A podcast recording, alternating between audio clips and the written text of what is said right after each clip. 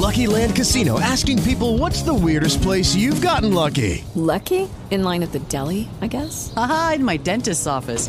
More than once, actually. Do I have to say? Yes, you do. In the car before my kids' PTA meeting. Really? Yes. Excuse me, what's the weirdest place you've gotten lucky? I never win and tell. Well, there you have it. You can get lucky anywhere playing at LuckyLandSlots.com. Play for free right now. Are you feeling lucky? No purchase necessary. Void where prohibited by law. 18 plus. Terms and conditions apply. See website for details. Blog Talk Radio.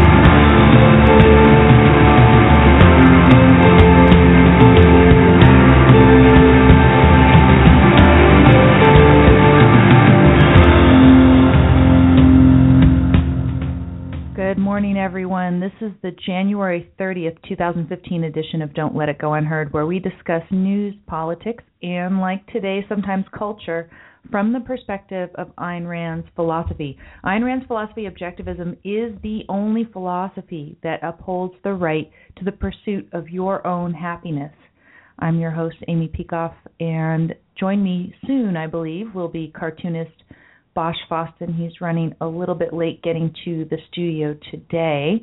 I see that the chat room is already starting to get active. Hi, John. Already chimed in over there at Blog Talk Radio chat room. I do urge you to go over to my blog at don'tletitgo.com where I post program notes for the shows. And today's show, there is an extensive list of program notes. You will see that we've got quite a uh, potpourri, I guess, of topics, you would say. We're going to talk about Bitcoin and the future of Bitcoin with a CEO of a company that makes a very user friendly app that serves as a wallet for Bitcoin. And I don't know how properly to pronounce his name. If you say, you know, there's the English name Huey, it would be Paul Pewey. Um, but we'll ask him when we get to speak with him at 11 a.m. Pacific time. So that'll be in the second hour of the show. I'm looking forward to speaking with him about Bitcoin, about how he got involved in it, and what he thinks the future of that currency is. So geek out with me in the second hour. In the meantime, we've got a number of stories to discuss before then. Hello, Bosch. Hello, everyone. Sorry. I said you were running late. Yes. Were you running? Yeah. Okay. So you were running. Yes. Okay, well, at least if you're late, you should be running That's right. late. Oh, what are you playing? What is this? Lost place. Just, just one second. Sorry. We're we're doing a show. I know. Uh, what's called? Uh, Chris Christie was at this one radio show, Okay. and uh, just check out what happened. I'm sorry. Uh, Chris Christie, by the way, he has uh, the acronym for his new website, the PAC website, is uh, L M A. A O, right? He was on a radio show. Oh, he fell down. he was on a radio show, right? And he walks up and hey, welcome, uh, you know, Governor Christie, and he goes, oh, well, so so he he, he tries to sit down and he falls on his big butt. And what uh, the chair rolled away from under said, him or something? We got a chair issue. It's not a chair issue. It's actually it's a Chris Christie issue. You know, Well, what happened to the chair? I guess it had wheels and he. I oh, so he pushed it away instead of actually sitting on it. Okay. a friend of mine just posted it, David Lombardo on, on Facebook, in uh, because I made a drawing about Chris Christie. Sorry, I'm sorry to, to interrupt. I thought it was hilarious. Made me Ra- laugh out loud. Rob Abiera in the chat room over here is sharing the news that Romney is not Yes, running. So excellent. I I think that is good news. The bad Yes, the bad is. part of the news is that he may indeed get behind Chris Christie Yeah. and support his candidacy. I mean, you figure, you know, if you're Romney and you're essentially a Democrat Yeah. running for the GOP nomination, who is the next most Democratic? It's hard to really tell between Bush It and really Christie, is. I but I think know. for some reason he prefers Christie because he's the non-Bush, maybe I guess. Yeah. I guess so. Yeah. that's true. the non-Bush Democratic Yeah. Republican candidate. It's so fitting. The two most statist candidates also would be candidates are the fattest also. Certainly. Bush and uh, Christie. I'm going to move this microphone. I wrote and make it a more Democrat. Uh. Democrat who lost against Obama in 2012 won't be trying to get the GOP nomination again. So it's one status down. There's a number a number to go. Oh yeah, definitely. You, you got to purge the Republican Party of, of these statists. You really do. So, as I was saying, zoom over to the blog at don'tletitgo.com and check out this list. And as you see, besides Bitcoin, on the agenda today are selfish selfies. How in the world did we come to be discussing selfies on our serious, serious show? Um, actually, there is a little bit of a, a serious topic to, to be discussed here, but thanks to Rob for sharing this story with me. It's Kim Kardashian previews a bosom bearing, quote, selfish book cover. And she's got a book coming out. I guess it's coming out in May. The book a is book. yeah, and and the entire book is of 10 years worth of Kim Kardashian selfies. A book. A book. Okay. A book. Yes. That's that's a new definition for for a book. I mean, there are collections of photographs. I guess. Yeah. Yeah. Um, But what's she known for, Kim Kardashian? No, really, what is Kim Kardashian known for? I'm saying, I mean, what's she known for? My question is the thing that she is currently known for, which is the well, I mean, you know, she she's known for whatever the latest, most outrageous thing that she does is, right? The but, she- latest. but she doesn't do anything outrageous, though. She doesn't say anything. She doesn't do anything. She shows her butt off. You saw this, right? You don't think that's outrageous? I guess, yeah. Okay, so there's a cover I thought of I thought that was her butt. Paper magazine. It's called Paper. I don't know why. Winter 2014 edition has a picture of her, quite greased up, I guess. Um, Guess. And it's a picture of It's supposed to be sexy. her big butt. But my question It's is, actually her breast. I thought I thought that was her butt for a second. No joke. I thought that was her. which Which one? this is. Okay, okay. I thought I thought that was her It's butt. a breast. Yeah, in one picture, it's a butt. In the other picture, whatever. Yeah. Similarly No, shaped. Think about that. The- That's so- that's so- what so- she's known for. My question for you is: Is that even real? I don't know. I, I don't don't know. But But to be known for that, it's just it's unbelievable. you know, she tweets out the other day on the 20th of January. Says she's proud to share the cover of her book, which is going to be called Selfish, and it's out in May. Um, you know, I, I do wish there's one thing of hers that I wish that I did have, Hmm. which is her eyebrows. She has really nice eyebrows. Look at those I guess eyebrows. so, those those are those are awesome. Um, rest of it, no. I think that it, you know, having the Plus, the breast that big and a rear end that big would interfere with movement, Yeah. i.e., living. Um, actually, being able to go out and do something in the world would be very Has she ever spoken? I'm sure she's spoken. Okay. I, I, never heard. Didn't they have a reality TV show where I she must have spoken? Okay. Yeah, yeah. So she, I think she, I think she speaks. Okay. But yeah, it is. I'm not sure. It's it's it's so much about her appearance and and about her looks. Um, but here here's the question. I mean, here's a serious question. First of all, why would you entitle your book "Selfish"? It's a play on Yeah. selfies, selfish.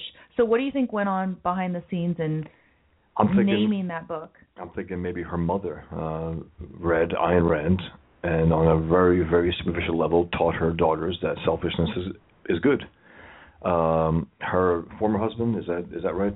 Uh, what's his name? The athlete, the Olympian, Oh, the guy who's turned into a woman now or something like that.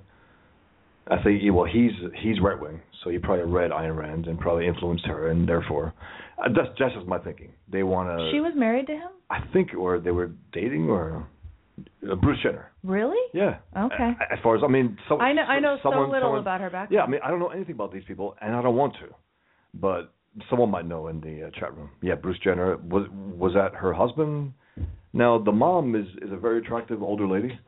She is, uh, and she seems a little, you know, from what I gather at least, she seems a little more, you know, well put, let's just say, than her daughters.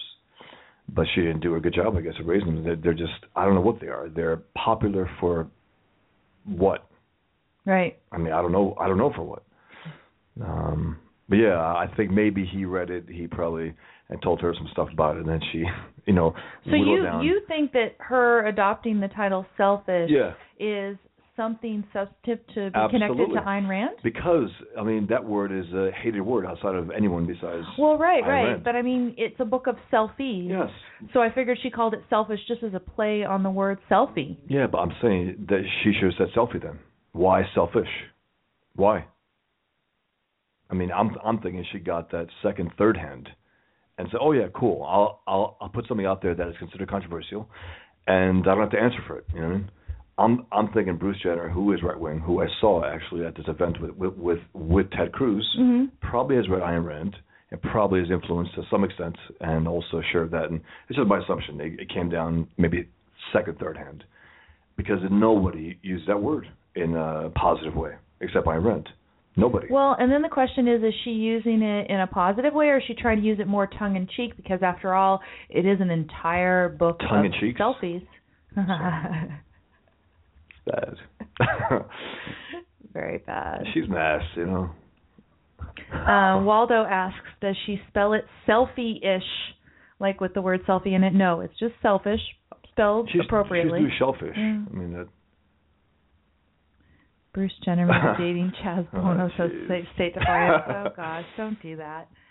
Wait, Chad Bono went went guy. Is he is he actually Bruce Jenner? Is he actually transvestite now, or just Not that I know Okay. of, and I think what was it? Somebody Bruce Jennifer? Some, somebody no, somebody did something where they took a photo of him and I think put makeup on it, and Is he was right? really mad. I, oh, okay. I, I, I remember hearing some buzz recently, but whatever. I don't pay that much attention because it's Us- just Raquel Welch was at that none none of this is that important. She was very Um, attractive. but I mean, I could see this book title just being a play on this, and I don't think so. I mean, she's not controversial, so I think she just want to throw it out there and knows that that word is a controversial word. It's a bad word, quote unquote, and just to get some kind of play off it. I, I think so. And without any substance, without any backup, if she asked about it, she probably won't even be able to say anything. But say, uh, read Ayn Rand, maybe she might. She might just say that because she doesn't know herself.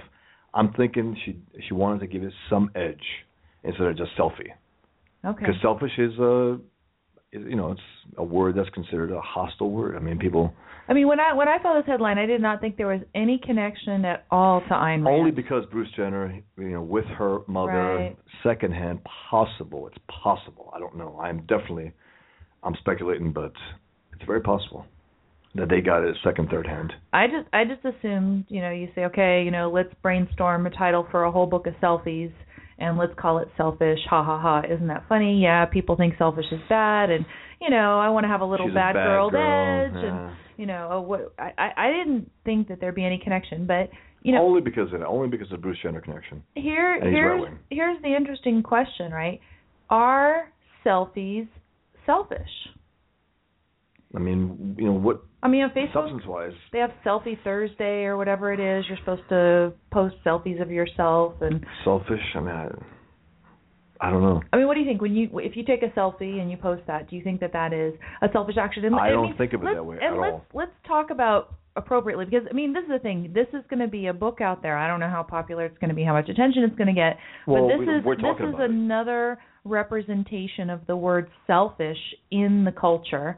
And for those of us who follow, you know, Rand's philosophy and we believe that selfishness is actually a virtue, that it is the basis of a of a correct morality, then we want to be able to say, okay, this is or is not selfish, or it's somewhat selfish, but maybe not, and here's why. And and just think about it. But let's let's go back to, I mean, what is selfishness, right? What is Can I just selfishness? add something about the book has no substance whatsoever. It's about her and her butt. So again, that word. I don't think she's taking selfies of her butt. She probably can. I mean, you know what I mean? Just put it whatever. But what I'm saying is, there's no substance to her book. So she wants a combative word to be associated with it, and people say, "Oh, selfish." You know, interesting. That's it, and we're talking about it. Right. So there's right. that. But I mean, we're talking about it because we are concerned about how selfishness is portrayed in the culture, Yeah. right? We're trying to in effect rehabilitate the word selfishness, get people to understand it correctly. And you know, what is this book going to do to that? So, you know, for example, what is selfishness? And and when we talk about selfishness, we mean your rational self-interest. And what does that mean? I'm quoting here from an entry on selfishness over at the Ayn Rand lexicon. Again, go to my blog, don'tletitgo.com. Got links to everything that we're talking about here today. But this is uh, selfishness. The values required for man survival qua man, which means the values required for human survival, not the values produced by the desires, the emotions, the quote aspirations, the feelings, the whims, or the needs of irrational brutes who have never outgrown the primordial practice of human sacrifices, have never discovered an industrial society, and can conceive of no self interest but that of grabbing the loot of the moment. End quote. Now, is, you know, Kim Kardashian playing at all on self sacrifice here when she's releasing this book? No. I mean, No. she's just showing a very, you know, non deep. I mean, she's not a very. I mean, what's she known for again? As far as I know, her butt. I mean, no, but if I go on any website, there's a shot of her with her butt, the profile shot of her butt. Sometimes they have on a, you know, entertainment websites, comic book websites. That's the only thing that is associated with her. You know what I mean? What? Associated. Sorry. um, it's very bad. So maybe she's putting this book out there, and this book features her breasts, and so she is doing something to rehabilitate her image because she doesn't want to just be known for her butt. She wants to be known for her other attributes. joking. No, I'm joking. Just Okay. a little bit. But you know, get some At balance there, right? I mean, it, I assume that there's a whole lot of guys. Can I take a survey of the guys over here in the chat room at Blog Talk Radio and ask them, ask ask them whether that's all they know Kim Kardashian for? Yeah. What do you think? What do you know? I mean, she, as far as I know, I mean, she's not anything. She's not an actress. She's not a model, as far as I know. She's part, I guess, of the reality show that that Jenner had. She's with, got some sort of fashion empire going on, right? She sells she? maybe cologne. Does and, she design the? Does she create the? Does, does, does she design the clothing? I don't know anything about it. I mean, I'm glad, but I'm just saying it's like it's she's she's taken a word that is considered a bad word, and eh, you know, Well, you know what you do when you want to know more in the culture. when you want to know more about what someone does and what they're up to, you go over to people.com and then you do a little search. If the little search box will come up for us, here it is. Let's go to the search and let's search for Kim Kardashian You know, what has she ever said? I mean, and see what she's up she to. married an you know? idiot, you know, an idiot rapper. I guess he's a rapper of some sort. And then she's divorced now, or is she? I don't know. Okay, I don't you don't know how that's doing. Was wasn't she? Was she the Kardashian that had the really expensive marriage that ended? Um, maybe not. No, No. no, that was with the NBA player. Yeah, Kim Kris Humphries. Kardashian's delicate accessories, her heels. She, so she's known for her fashion. Um, bodysuits are not just for Kim Kardashian anymore. Kanye West says, "I'm a better human being because of Kim Kardashian." Okay. Okay. Um, Bruce Jenner might get his own show. Let's get some articles. No one else noticed that, but yeah, I guess he says it. Uh, she's got a Super Bowl ad. Okay, upcoming Super Bowl ad for what? It's a T-Mobile spot, so she does an ad for T-Mobile. So she's uh, So she's speaking in the ad. uh, she acts, I guess, in in commercials. Uh, Kim Kardashian, she says Bruce Jenner is the happiest I've ever seen him. Okay. So she defends Bruce Jenner. Um, what else? She puts family first in a group snap. Um, I'm saying, but there's nothing to her.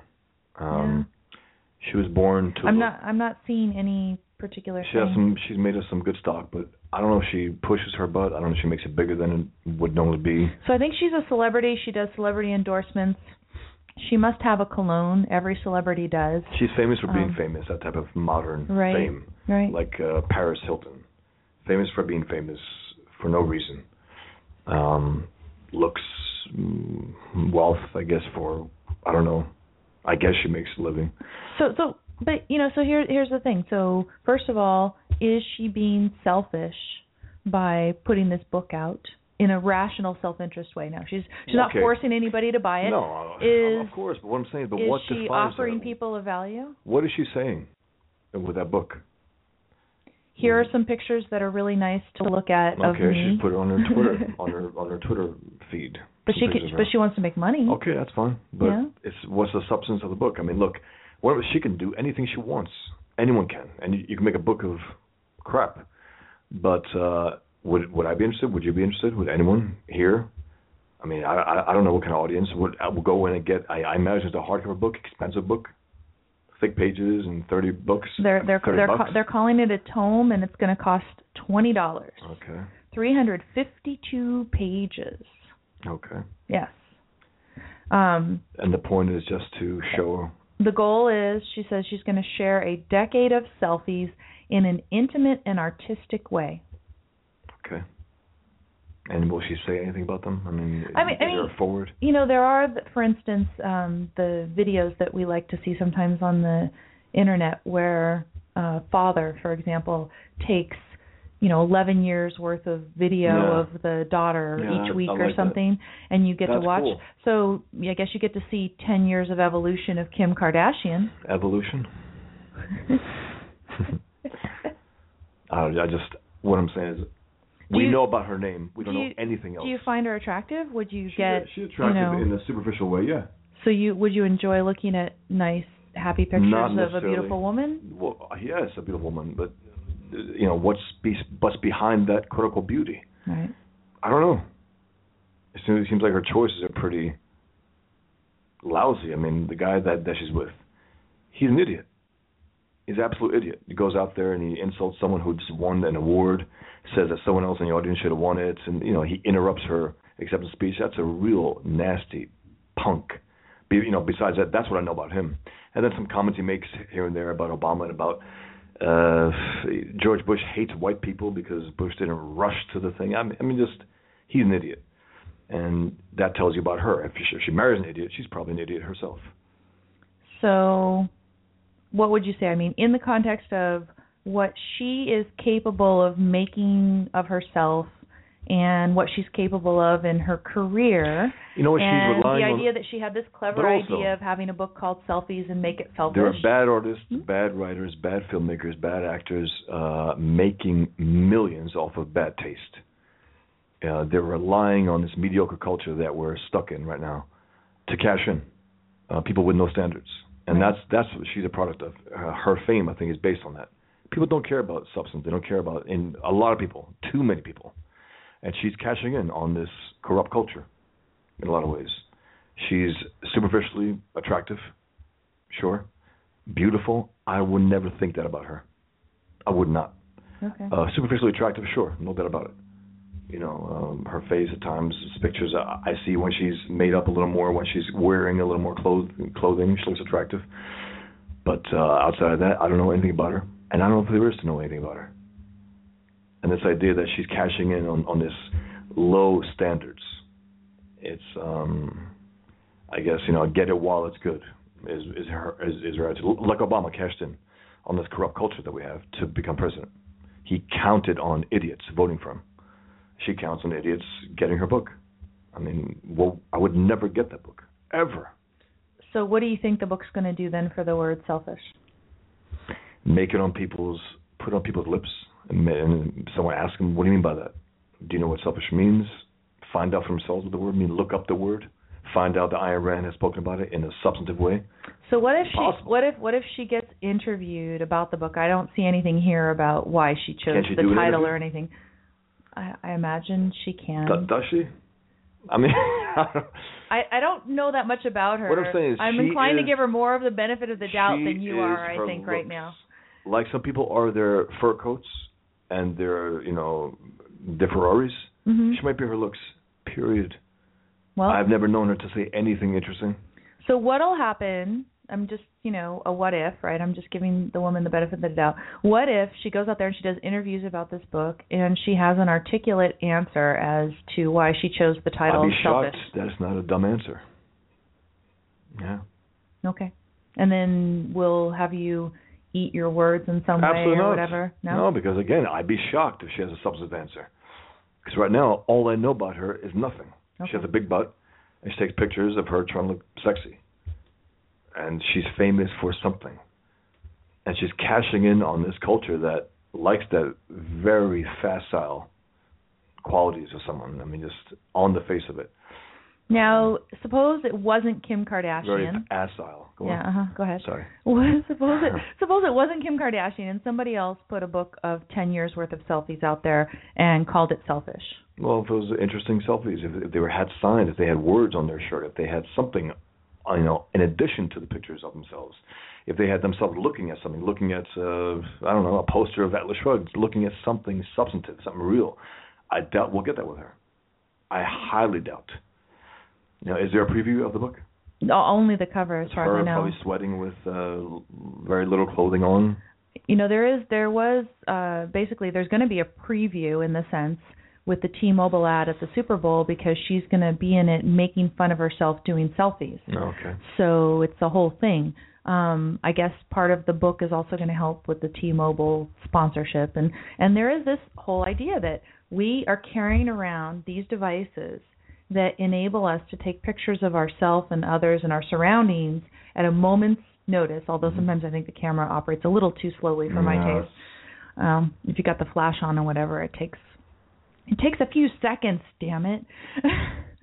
but um, you know this this idea that we have this and we're able to capture so much of our lives. If it was somebody else's book, you'd be perhaps open to it. You the the idea of taking I knew- selfies could be properly If I knew an selfish. interesting an Yeah. interesting individual in the culture who has made a name for himself, and you know some ideas about him or her, yeah, that could be an interesting So you know what I I, window. I, I have you know word. I have just the person, and it just so happens that I have a link over at my blog at don'tletitgo.com on these program notes for today's show. Go check it out. Go check it out. He's trying to set I've- me up here. What, did, did you check out my program links? No, I Really? I, I did not. Oh, I thought you were setting me up. No. Okay. I, I didn't at all. So it just so happens that I have a link to the Twitter account of Jonathan Hoenig. And those of us Yes. who follow Jonathan Hoenig I can on see that. Twitter, Absolutely. we know that Jonathan has a penchant for taking selfies, but he takes a very certain type of selfie. It's a selfie in which his face is only in half the picture, and I always make every time I see him, I say, "Okay, Jonathan, let's, a- let's get your whole face in the picture." but he'll take half his face and then the full quirky the, thing. the full face of whoever he's with. This is kind of his trademark Yeah. selfie that he's like it. Known for, and it is a lot of fun. And and so here he is. He takes a and it, it's funny because I went over to well, the Twitter well, Jonathan account. always has something interesting to say. That's the point. If he were to do some of that, it'll be good. We know about him. We know his ideas. We don't know anything about her, and that's the whole point. Right. She's nothing. So so listen to this. I mean, and here I am. I'm I'm giving Jonathan an idea for a book right here.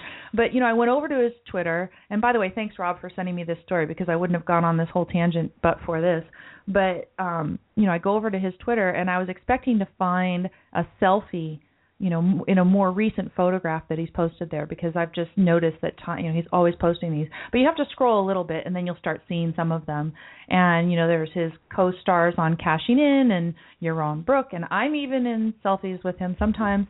Um, but you know, it's Me too. and and so is Bosch. Yeah, so you know, a, a lot of people, and it it's kind of cool to take a selfie and just kind of document the fact that you were on a certain day hanging out with someone you presumably you know respect, Yeah, those are the most enjoy their company, admire in some cases, right? Some of the most interesting selfies out there. I mean, they are. And it, it wouldn't have to be, you know, th- that kind of selfie with other people. It could be something of an interesting place, or Yeah, I actually, building. I I think there was one in his Twitter feed that was him, oh, you know, enjoying a Christmas dinner. And I thought that was a cool thing. You know, you're just documenting this meal that you're enjoying with your family. I don't think there were any other people in the picture. It was just this nice laid out meal, well presented also on not, a table. Not a focus on oneself in a sense where, you know, you're the you're the the center of attention. It's like it's like just a small example, just something that shoots my mind. When one and tells uh, working in Fountainhead, like, why, why didn't you make a statue of yourself? He goes, well, something like I don't really You know, I don't want to get in my way. I want I don't, it's some some along those lines where it's not about it's not about Roark himself. It's about his work Right. through Right. and through. You know, I'm not trying to project myself. And in a little sense, uh, I think that's what what John's doing. He's saying, check out something outside of this, someone I'm with, something I'm somewhere I'm at, something Yeah. I'm looking at. You know, it's not and focused. and in effect he is documenting and sharing an experience that he's having yeah, more so than right hey, look, look at me. right Um, you know, look at my face. so i would say definitely a certain type of selfie is selfish and it's not that taking the selfie of you just your appearance and Of- stuff is, is always bad Of course but if not. you if you did a pile of it it just seems If you do a definitely pile of it and make a book about it, yeah. You know what I mean? but again if that's what she's got going Look, that's what she's got look, going it's never a point where she shouldn't have done that. She could do anything she wants. yeah She could put her butt on a book cover and sell it. Who cares? So, uh, so Jonathan, that's the idea. You could do a book of, of selfies called Selfish. Interesting There is no copyright on book title, and certainly not on the word selfish. Selfish. And then you could actually, you know, have a caption for each of the photos describing the event where you met the person and why that person's of value to you, or something like that. And it would be a cool book. How about selfie pig? You know, like a selfish pig. You know, a ca- capitalist pig, right? Like a selfish pig, selfie pig. have to talk to Jonathan about this. Of course, I'm giving him unsolicited ideas. And everybody, every artist, every intellectual, they love just being given unsolicited ideas all the time. Isn't that right, Boss? Yes, yes, yeah. it is. Yeah, don't And you love it? sometimes, sometimes I, I don't actually. Yeah. Yeah. But you know, there's a hog in Jonathan's last name. You know, Okay. H O G. So Well, and he calls himself capitalist pig, so you're not having to stretch that far. No, Okay. that's what I'm saying. You can emphasize that on the cover. So, in other celebrity news, this is a very important topic, you know, celebrity news. We had Kim Kardashian, and now you wanted to give us a brief update on Gwyneth Paltrow. Bosch, remember? You wanted to tell me? Oh man, you know what? I have to find it. I'm sorry. One second. It's just. Kay McKinnis over here in the chat room saying, um, why do you have 30 minutes on Kardashian? It's really not on Kardashian isn't. per se. And actually, we spent more time talking about Kardashian per se than I really wanted to, but it was just because I'm trying to give her more of the benefit of the doubt, Bosch. Okay, all. so uh, Gwyneth Paltrow steam cleans her vagina for energy. I and this wanted- is this is not an onion story. No, I just wanted not to share that. That's how she goes. Yeah. It's an energetic release, not just a steam douche that balances female hormone levels. If you're in LA, you have to do it. She wrote on her lifestyle website, Goop. Okay, so this this is this is why we don't normally do No. celebrity news. So, are we ready to get into some actual news stories? Yeah. We want to cover some news before we go to our Bitcoin interview in the top of the second hour. And Bosch sent me this story over here. The pen and the phone, Obama's pen and phone, have the costs associated with them. And here's one of them. Some motorists are waiting months for DMV appointments in California after the immigration law goes into effect.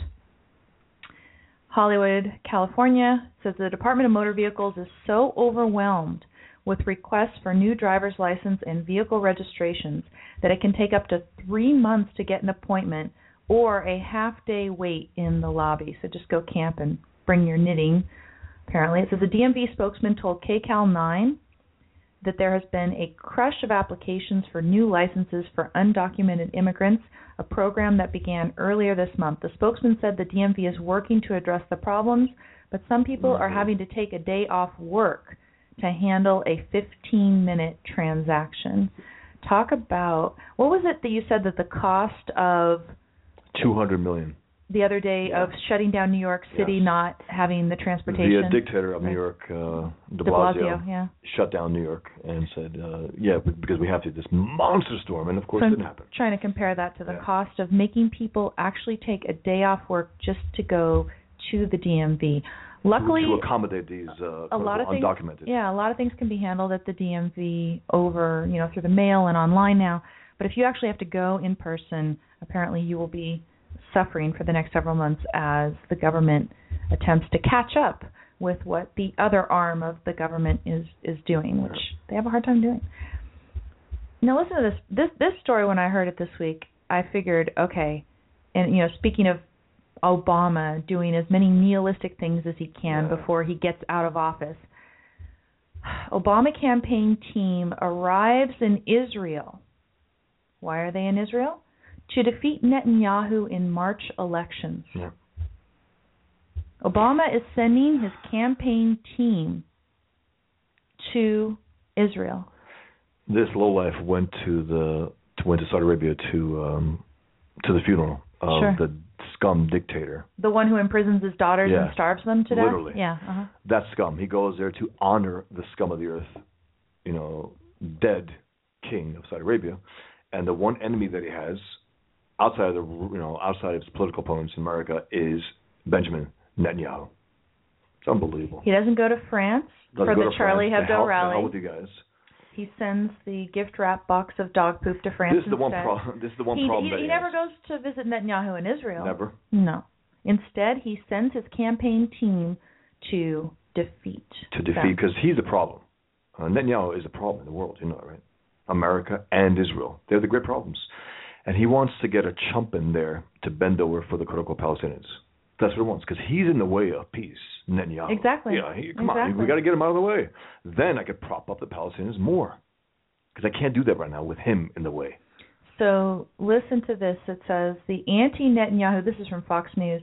The anti-Netanyahu left-wing Israeli newspaper Haaretz reports a group that was once called, uh, excuse me, not once called, but it is called One Voice, reportedly funded by American donors, is paying for the Obama campaign team. That group is reportedly being led by Obama's 2012 field director Jeremy Bird. And I think I remember reading a story about Jeremy Bird, the field director, and his very astute use of social media and data mining Hmm. in particular in order to help Obama win. It's it's a, it's Yeah. a tight race also in Israel. says as Jerusalem Post columnist and putative Knesset candidate Caroline Glick reported on her Facebook page, quote, Obama won't meet Netanyahu in Washington when he addresses the joint houses of Congress in March because Netanyahu's visits proximity to the Israeli elections and Obama of course believes in protocol and propriety, which is why he won't get Uh-huh. involved, end quote. Oh, yeah. And yet, Glick adds, quote, He's just sending his 2012 field campaign manager to Israel to run a campaign to defeat Netanyahu. I mean, you know, By the way, there's uh, protocol and then there's Boehner invited him, right? And uh, Mark Levin brought it up. You got to give kudos in a very, very limited way to Boehner about this. Boehner goes out there and says, "We invite him. We did not consult with the White House. right. We are wait basically want to address something that Obama didn't address, with is the jihad, the radical Islam. He actually used those terms. I mean, radical Islam sucks, but for him to say it's pretty right. damn good. Right. And he also used uh, the jihadists, uh, John Boehner, and he's inviting him despite the media. See, this is a scandal right now. According to the leftist media in America, the Obama media, it's a scandal that Netanyahu is going to speak to Congress. That's, Yeah. that's a scandal. That's in what world? all- No, it's ridiculous. It's ridiculous. And and I mean really we should not be interfering with elections in This foreign is- countries is- unless unless the foreign regime is a major rights Yeah. violating regime and then you actually you know they don't actually have sovereignty. And if they're but enemies here we are. We're interfering with the sovereignty in Israel. Why? Because we want to in effect destroy Israel You and give the this- so-called Palestinians their their wish right? That's what Obama yeah, wants to you do. about this scumbag he, chief. he wants his legacy. He went behind the Muslim Brotherhood, and they Mhm. lost in Egypt. He pushed for the Muslim Brotherhood, our enemies, Israel's enemies, the world's enemies, the civilized world's enemies, and now he wants to go after and take out Netanyahu. This is sick. It's really sick. It's really sick. Here in the chat room, we've got a couple people, State Defiance and John Roberts, are speculating as to whether tax dollars are, are involved. And I think that John's got it right that for sure indirectly tax dollars are are involved because all of these donors are no le- you know no doubt cronies of Obama Yeah. and his administration, and so they are getting paid back by getting lucrative government tied deals in other ways. So even though it's supposedly private people putting the money up, I bet those private people are having, you know, deals with the government that are paying them back for He also wants Yeah. to work with Iran. We're giving, uh, I don't know, endless what, billions to Iran. With Iran, who wants to nuke Israel, nuke us, and Netanyahu is a problem. This is, uh, So, I I mean, mean- he- he's not just, uh, you know, he's a Jew hater. It just it just shows you how bent on destruction Obama is that he is going to do anything he can, even though he can't do it via legislation. I mean, here he's got private people put together an NGO called One Voice, and they go over there and try to defeat the only person who, I mean, you know, Netanyahu is far from perfect. Absolutely. But he is the main person who is keeping Israel in existence and somewhat safe Yes, over there. somewhat. And that He's willing to fight a little. so the the idea of, of you are working to defeat him i mean you know i used to think i could actually speak to obama if i ever met him in person like say something short to him and now i just feel like all i'd want to do is spit on him so Yeah. i'd have to turn away Curse him out. This is i mean it's truly revolting it's truly truly. I mean, he's a vile piece of work. He really is. well, and you know, we were talking about before, you know, what would have to exist at all levels of government, what would have to exist in the culture generally, et cetera, in order for us to truly have free speech in the face of jihad. Having a president who is actively campaigning against our only true ally against jihad that's in the Middle East. Yeah. That's I what our this is- president is doing. This is the exact shocking. opposite of what our president is doing. So it's, com- I mean, it's obviously consistent with all these other things that he's doing. Not shocking for but- Obama, but shocking yeah. for a U.S. president to, to do this. hmm I, I, yeah. He's an ally. I mean, it's you know, just just when you think he couldn't surprise you about how terrible he truly is, there's that too. So here's another uh, little cultural snippet in terms of you know what we need to not be doing with respect to Islam and Muslims. There's a group. It's kind of a ad hoc. It's not really a formal group, but there's a bunch of academics, journalists, and Muslim groups who are all endorsing both fascism and felony vandalism this week. This story posted at Janu- on January 28th over at Jihad Watch says after the San Francisco Chronicle quote journalist Evan Sernoffsky wrote a piece hailing the defacing of AFDI ads. And what is AFDI? Um, Americans for what? Islam. So, yeah, something about Islam probably. Um, these ads are ads placed on the sides of buses in San Francisco, and they essentially talk about I'm why. joking. It's, it's not for you- Islam. It's like well, no, it, it's uh, you mean the Pamela Geller ads? Yes. It's basically it shows a picture of uh, Al Husseini with uh, Hitler in World War II. He Mhm. expedited the Holocaust. Jew hatred. It's in the Quran. It's it's just the truth Right. about the hardcore Jew hatred that Islam has. And So there's a some- quote in there, yeah. some actual people who have absolutely no crony connections whatsoever, some real private people, put up money to purchase ads on the sides of buses in San Francisco telling the truth about Islam, just to get out there and exercise our right to free speech. And then what's been happening recently is somebody has been defacing, vandalizing these ads, No, right? And doing what with them? What are they doing with the ads? they're covering up the actual ads with the Marvel quote unquote Muslim superhero, Miss Marvel, Kamala Khan from Pakistan, her family, putting her on top and saying, Stop the hate. They want to stop the truth. There's no argument against you know, it, it, it's so funny because they are trying to stop the hate, the hate that's Yes, in the Quran, Yes, yes they are. They're and the hate that's in Islam. from being known. right? They're So- trying to stop so the they- hate from being known. Right. They yeah. So so yeah. And, so uh, the Marvel people are trying to prevent the, the hate from being Marvel Marvel Comics Muslim writer, okay, she's has an exclusive contract now with Marvel. She's out there tweeting this about the uh, Vandals. Some amazing person has been painting over the anti-Islam bus ads in San Francisco with Miss Marvel graffiti. Spread love, spread love, she says. I mean, this is just it's a it's a hate-filled religion and uh, they hate all in, it hates all non-Muslims, but the, special hatred for Jews, which uh, Pat Condell tapped into in his latest video. By the way, check it out; it's great. Pat Condell, Yeah. and uh, they cover up the truth. They're not covering up the hate; they're covering up the truth of the hardcore Islamic hatred for Jews on that ad with a tool that is being used to pretend Islam's okay, which is Marvel's Muslim superhero. To me it's just I, I will never ever get used to that. That marvel comics the monster that it is is promoting islam. And their character that they own is being used by some vandal and they're not saying to people about to say, wait, wait, wait, you can't do that with our character. Right. Because they're like, well, it's protecting Islam, so therefore it's good. Because that's why we created her to protect Islam, and so they're using her to, to protect Islam from the truth. Okay, that's fine. It's all it's all in the spirit of the creation.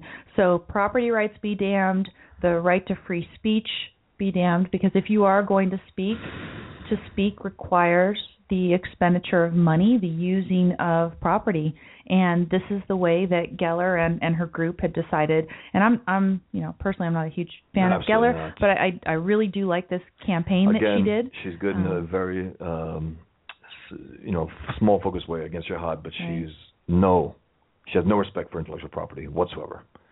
Certainly she has the right to purchase ads and the those ads Yeah, should not be victim in- defaced. in- in and if if it. those ads are defaced anybody who purports to be an academic a journalist or any rights respecting human being should denounce the defacing of these ads. I mean it's it's it's just shameful. So we are not seeing a you know all the things we need to see in our culture that are going to support free speech. Now here's another thing that will and to use this Bosch term, uh, something that will make your blood boil. You've got you've got something Can else I, there. can I ju- ju- just mention along the lines of Islam?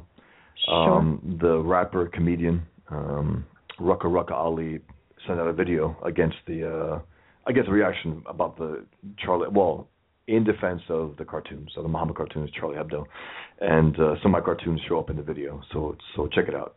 It was fun. It's fun. yeah, fun little fun little video. It's outrageous. It is. I mean, but it's fun. his his, it his in stuff your is face. truly outrageous. Yeah. Definitely. So here's another story from Jihad Watch. Headline is Today is Hijab Day at NP3 High School, which is a public charter school in Sacramento, California. This was another story from January 28th. It says a Jihad Watch reader in the Sacramento area has sent me this flyer showing that today is NP3 Hijab Day at NP3 High School. And NP3 stands for Natomas Pacific Pathways Prep, and the school is in the Natomas Unified School District in Sacramento. It all started with a student who's an intern for CAIR, and she decided, I guess, this student, that she wanted to have her senior class project be a hijab day. And if you don't know much about the status of charter schools in California, I mean, you know, first of all, I've been learning a lot about the public so-called public school system, the government schools in California, and 40% of the state's tax dollars, the budget, 40% of the budget goes to government schools, and that includes charter schools. Charter schools in the state of California are funded by tax dollars. There are provisions in the California Constitution that prohibit the use of tax money to promote Oh, any religion. Now, maybe what the school's going to say is, "Oh, well, this was initiated by one of our students. We're not promoting it. But they We're just letting her." They got on board and officially announced it. Right. It's not just the, the students. well, and if, if they're you, on board if now. you read the actual and flyer, some people try to lie on the Twitter. Oh no no no! It was just started. Yeah, it was it was begun by a Muslim student, Right. and then the, the school backed her up completely, yeah. which they And and look, they're calling it NP3 Hijab Yes, Day. It's not right? this individual so it's, girl's it's, hijab day. It's the school's day. Now she may have, and, and it seems that she did initiate it. Says the hijab is the head covering worn by Muslim women as a symbol of modesty and their devotion to God. Girls, come to the library Wednesday morning and MSA members will assist you in putting your hijab on. You can bring any type of rectangular or square scarf that is bought at any store. You know, they want to be very inclusive. If you do not have any scarves, they will be provided for you to borrow It's like a, for the it's day. like putting chains on your head. It really is what it is. It's a symbol of submission. So I do think that there's an issue here with the endorsement, the ratification of the school promoting religion. Um, I bet, as a matter of fact, that there is no nuns habit day or you know Right. um any kind of comparable day you know They the- don't have hijab day uh, in- how about in- how about how about a yarmulke day you know for the men to come and wear it i i just don't think that they're No. having these No. and even if they were, I think it would be wrong for these schools to have a day in which the whole idea is that they're supposed to immerse themselves in religious experience. I don't think you know, I mean, just for me. But you know, again, this is a whole issue of government schools. This is one of the huge problems with government schools that your tax dollars are going towards promoting things like this. And you could say, okay, well, it's neutral about religion if they have this for them and then anybody else who wants to bring up, you know, a Catholic nun habit day or something that they can have that too. Um it just so happens that they're not. And then it also just so happens that this is one way in which all around the country, I'm sure, this is just one small example of students who are becoming wise to how to infiltrate the culture are making efforts to do so and they're getting away with it using yeah. the you know captive audience that you have in the public school system. Absolutely. and you know it's right. The in, in secondary schools in california supposedly the students have a right to free speech but in the actual government supported schools they are supposed to be neutral about religion. They should not be promoting any religion or religion as such. And and this is exactly what they're doing here. Um you know the whole idea is they they want to have these girls have this experience of wearing this and have them associate positive feelings also, also, with yeah, you know belonging peer group pressure also all the get, things that get you get used, in high school get used to the myth that islam is going to take over i mean get used to the idea that you will be wearing that really one day that's the thinking here it's like when they build these mega mosques in areas that are not many Muslims. They're like, oh, there will be. That's the thinking. Oh, yeah. They're here to defeat us. Whether they ever will, that's not the point. They are here to do that, and this is part of that. Miss Marvel, you know, and, and, Marvel Comics is part of that to try to mainstream Islam. Islam is not what it is. It is good, and you want to be part of it. And uh, we're gonna we're gonna have a vandal use our character that we own, slap it on a bus, and we're not gonna do anything about it legally. Shouldn't they be trying to sue the guy? You say you can't use our character for that. No, because they're like, well, hey, I mean, it's in the name of Islam, so it's all good. Would Would you be able to go over to Jihad Watch and do a follow up and see whether yes. there's uh, an update about what happened during that day? Did some kids object? If so, what happened to Yeah. them? Were they punished if they decided they weren't going to wear it? Right. They were just ostracized, made fun of. By the way, know? one one little announcement: uh, if people, those who are interested in my in my graphic novel comic book, uh, The Infidel, featuring Pigman, I released uh, the cover to issue three. So check it out on my blog, fawstin.blogspot. And did you show your breasts in the cover? Yes. Yeah. I did. Uh-huh. Damn it. Actually, yeah, the Pigman's out there. Yeah, they're pretty big. His. Yeah. Anyway. Oh, very bad. Yeah, but see if see, It's, it's, it's a semi selfie because uh, the character is based on me somewhat, at least uh, yeah. the cartoonist character. see if you can find Yep. Um, another. Now, one more story where you know, and again, it's along the lines of our government and our culture doing exactly the opposite that they should be doing if we're going to have an environment where we can speak freely in the face of an inimical ideology, which is which is Islam. Um, this is Eric Holder. Oh, actually, this is interesting. I just searched for a story and I got the wrong link. Maybe I put the wrong link up on my blog at don'tletitgo.com. The first one that came up as in the error message is the right one. It's to better protect Muslims. AG Attorney General Better protect Holder. Muslims? Yeah, to better Well, protect how about Muslims. how about non-Muslims He- from Muslims? He's going to ban religious profiling. And as I understand it, the idea is that they cannot just go and investigate mosques unless they have they already have evidence that there's some criminal activity going on within the mosque. Well, there is because, in a sense, where they're promoting an ideology that's- that's at war with us. Every single Muslim's Quran says to kill the infidels where we find them, Right. and the Imam has read it and reread it and reread it, whether his flock has or not. He has. He knows he's up to no good. He knows he's promoting an ideology that is at war with us, and therefore, you know, in a lot of ways, they should start being shut down and kicked out of the country because a lot of these are funded by Saudi Arabia. They're here to take over. And look, I don't want to be an alarmist. You know, like all Muslims. I'm not even saying that. The mosque that the Saudi that the Saudis fund are up to no good. They are bases for the enemy. That's Right. what they are. For, that's what they are for. Every time a Muslim commits an act in America against us, he's part of a mosque. That is up to no good. This is this is what Breitbart says. They say without pre-existing admissible evidence that ongoing criminal activity is occurring, federal agents will no longer be permitted to conduct any undercover surveillance in any clearly identified Islamic institution. This is suicide, not for Eric Holder or Barack Obama, for us. Yep. Yep. Says if enacted, this policy would represent the starkest reversal yet to the bipartisan post 9/11 changes that permitted law enforcement agencies like the FBI greater ability to monitor way- monitor suspected Islamist outfits, including mosques. By the way, when did that scumbag leave, allegedly, Holder? I know they're waiting for this new AG, but this guy, what, last year? A long time ago. This pig is still making these these things before he goes out. It's like Obama the last few years. Yep. Get as knee list as you can. Yep, yep. Um, this is Steve Emerson. He says, "quote There are tens of thousands of others, like the Islamic State operatives and the one in Oklahoma recently." He says there are tens of thousands of others like him lurking in the United States who haven't done this, but are jihadists just waiting to do it. He says. And now we can't detect them. I mean, that's the idea. They are putting, you know, and and you know, again, we to protect we, Muslims. We, have talked so said, many to protect Muslims. Right.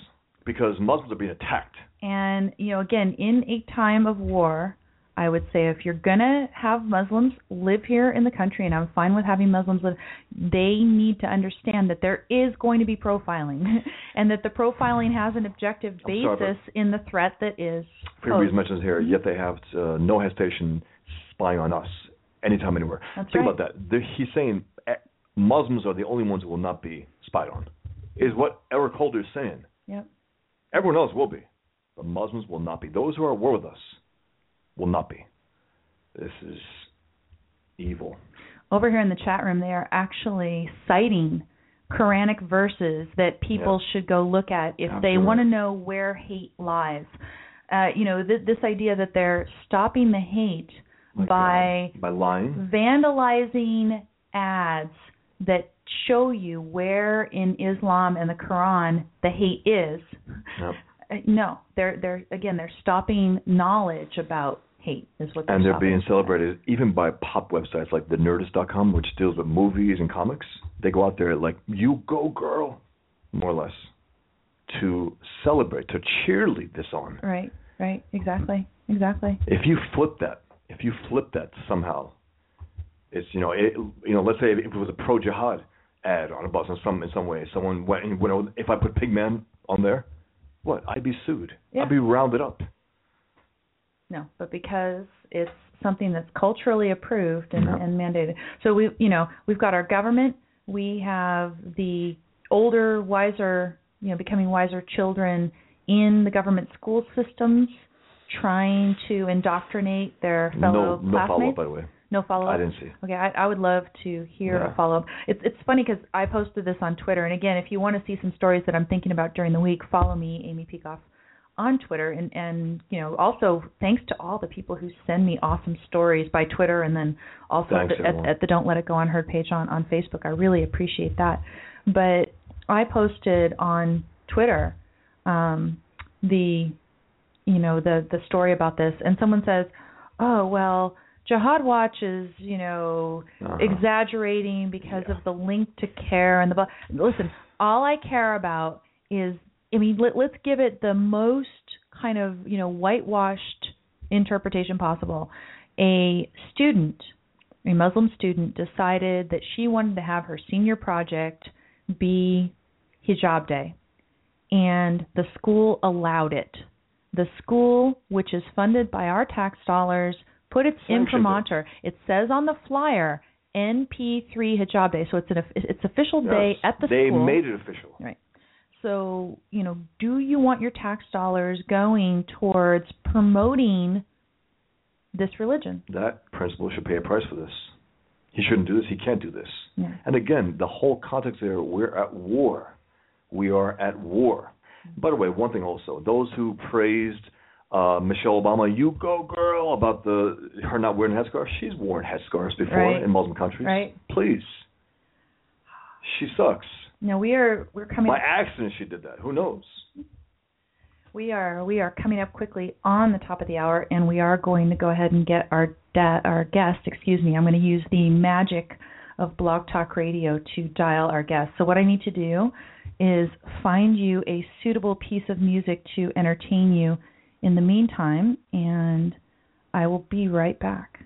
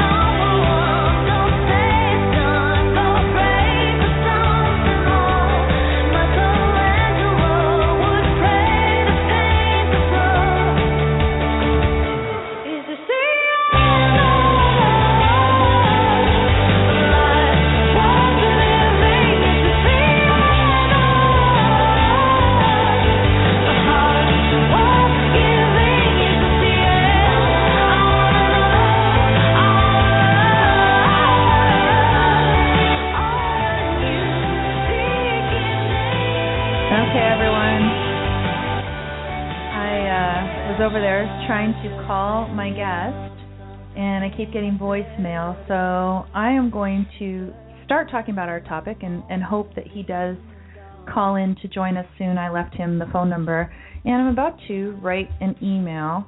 Again, we're expecting to speak to Paul Puey. I don't I don't know if that's how you pronounce it, but Puey.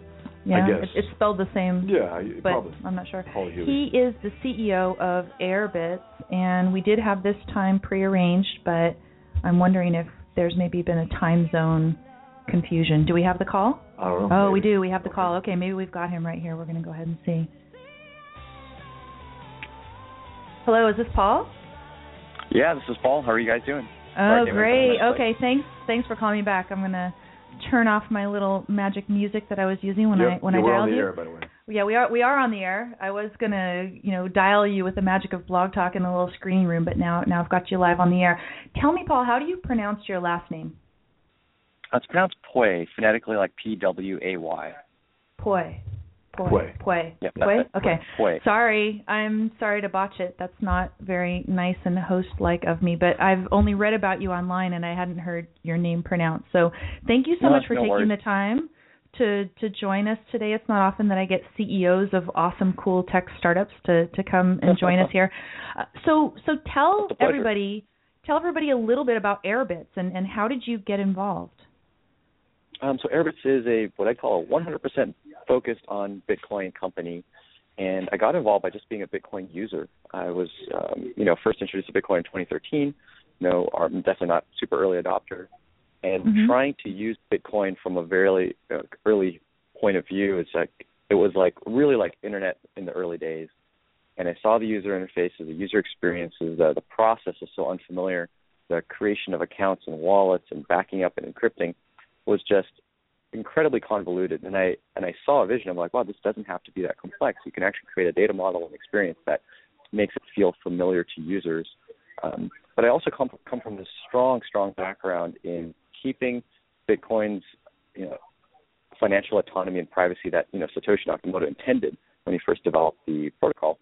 And right. so we actually are trying to strike this incredibly challenging balance, which I think we've done a great job of doing, of providing real Bitcoin functionality, meaning you own your money, you own your privacy, at the same time making it feel familiar, like you're using mobile banking and you're or what we call a hosted wallet, and providing a lot of the features and safety measures in the process of creating uh, an account in a wallet that those other solutions provide. Uh, so this balance is definitely a challenge, and no one's doing it, especially not with the level of decentralization that we are we are doing it with as well. Where right, you know, right. I mean that that's my PayPal, impression is other other people are trying to do it, but in terms of the level of privacy and decentralization that you offer, they don't have that. So Coinbase, for example, is is trying to make it user friendly, but there's a lot more regulation controls and and less privacy there, right? Yeah, not only less pri- you basically have zero privacy with a hosted wallet. You have uh, zero autonomy, meaning you don't actually own your money. But then a really, really important thing, which a lot of people fail to see, um, two important things, is you also don't have unbiased access to the global eh, Bitcoin economy, meaning that they can and they will be forced to restrict access for you to be able to send and receive money from different sources. So that is an ethos that, de- that directly breaks what Bitcoin was built for, so that we can actually access a global economy, bring Bitcoin and a, and a digital economy to the unbanked, uh, people in other countries that have very limited access to the banking infrastructure and financial infrastructure. So I right. can buy something from someone anywhere in the world because I choose to do that, versus being limited by uh, whatever reasons, political reasons, you know, uh, financially economic reasons. It, it, what, it doesn't matter. I should be able to actually send my money to where I want to, and that's what true Bitcoin enables because it is not just frictionless, but it is unbiased. That's probably the best way right. to describe it. Bitcoin now, doesn't care. Right. Yeah. Bitcoin doesn't care where it's going exactly. Right. Um, I was, I was just gonna say, um, you know, me me personally, I would say it's probably not moral to engage in transactions with, for example, somebody who's supporting a war effort against your country, right? So, you know, Mm-hmm. that that would be the extreme case. But I know also that right now there are way more restrictions on where we can send our money and purchase things than issues like that, right? You know, so right now we have such a heavily regulated economy and so many of the regulations are themselves unjust and immoral that I think this is a natural you know reaction to try to do this. I mean, people right now are trying to protect their privacy via encryption because the law is not doing it as well. And I think these are, you know, valid kind of, you know, uh endeavors to to basically retake what government is trying to take from us. Right, exactly. And I think that's why Bitcoin came and surfaced in the first place, so that the need was seen that there is on many different levels issues with our financial system, whether it be um, centralized banking and centralized access and creation of our funds, to uh, fractional reserve, which was oh my god one of the biggest mistakes that we've ever made in, in our economy, uh, right. to access to the funds. You know who has access to this global economy? It's well, it's not very global. So all of those aspects are definite triggers into why we have Bitcoin in the first place. And then the danger is, well, now that we have Bitcoin, how are we going to use it? Now we could use it as basically just another currency, just another currency that sits in a bank and it gets transferred from bank to bank, and it just happens to be called Bitcoin. And if we do that, then we've lost a significant, significant part of the advantages of Bitcoin. And then you start to have to ask yourself the question of, well, once we put the banking infrastructure on top of Bitcoin, do we really even know that there's Bitcoin underneath the covers? Because right. once you're entrusting someone to that, you have to entrust that there really is the amount of Bitcoin in there that you believe you've put in in the first place. Because you know when it's smoke and mirrors, you don't know whether that's getting loaned out, and you, you've just turned that system to another fractional reserve system because you, know, you really can't prove. You're you're raising a huge issue, right? Because a lot of people they look at Bitcoin and they say, well, there's not really any there there because there's not gold behind it or whatever.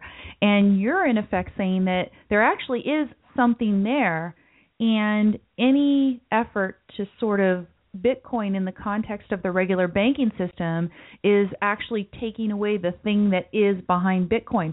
So in terms of exactly. you know what would what would you what would you say is the basis of Bitcoin? How would you describe it to the layman? You know, it, it does it matter that there's not gold behind this stuff? what I would say to the layman is that the beauty of it is that there's nothing behind it. That's actually what you want. Because anytime you have something behind uh, an asset, a currency, or something of value, as soon as you back it by somebody, then you're effectively trusting a third party to return that thing that you are using, such as Bitcoin, with whatever it is that's backing it, such as gold. So if Bitcoin were backed mm. by hmm. gold, the only way to back something is to have a third party, an entrusted third party, to actually exchange the value between the two. There's no other there's no other way to do it. It's the same as like a gift card. What's backing a gift card? Well, it is a trust in that merchant that they will back that that twenty dollar value Amazon gift card with actual right. value in their store. And the beauty of Bitcoin is that it's not backed. And I had trouble getting over this concept myself, but when you when it finally clicks, you realize, oh my God, that is the beauty. It is simply backed by people agreeing to use it, and that is not a central entity. That is a distributed, decentralized entity. It's all of us agreeing to use it, and the more people right. agree to use it, the more value it has. Um, and so, no, I don't ever want Bitcoin to be backed by anything. I really don't, because then you've defeated the purpose in the first place. And there's so many projects that are trying to do this with cryptocurrency. They're launching USD-backed crypto or gold-backed crypto and blah blah blah backed. Well, now you've introduced the same problem we had before, which is well, now we're entrusting some kind of a bank to back this crypto with something else, um, and I don't think that's the right way going forward. So it might, so, be, you know, yeah, um, I yeah, I so, think that Bitcoin is designed in a good way as it is.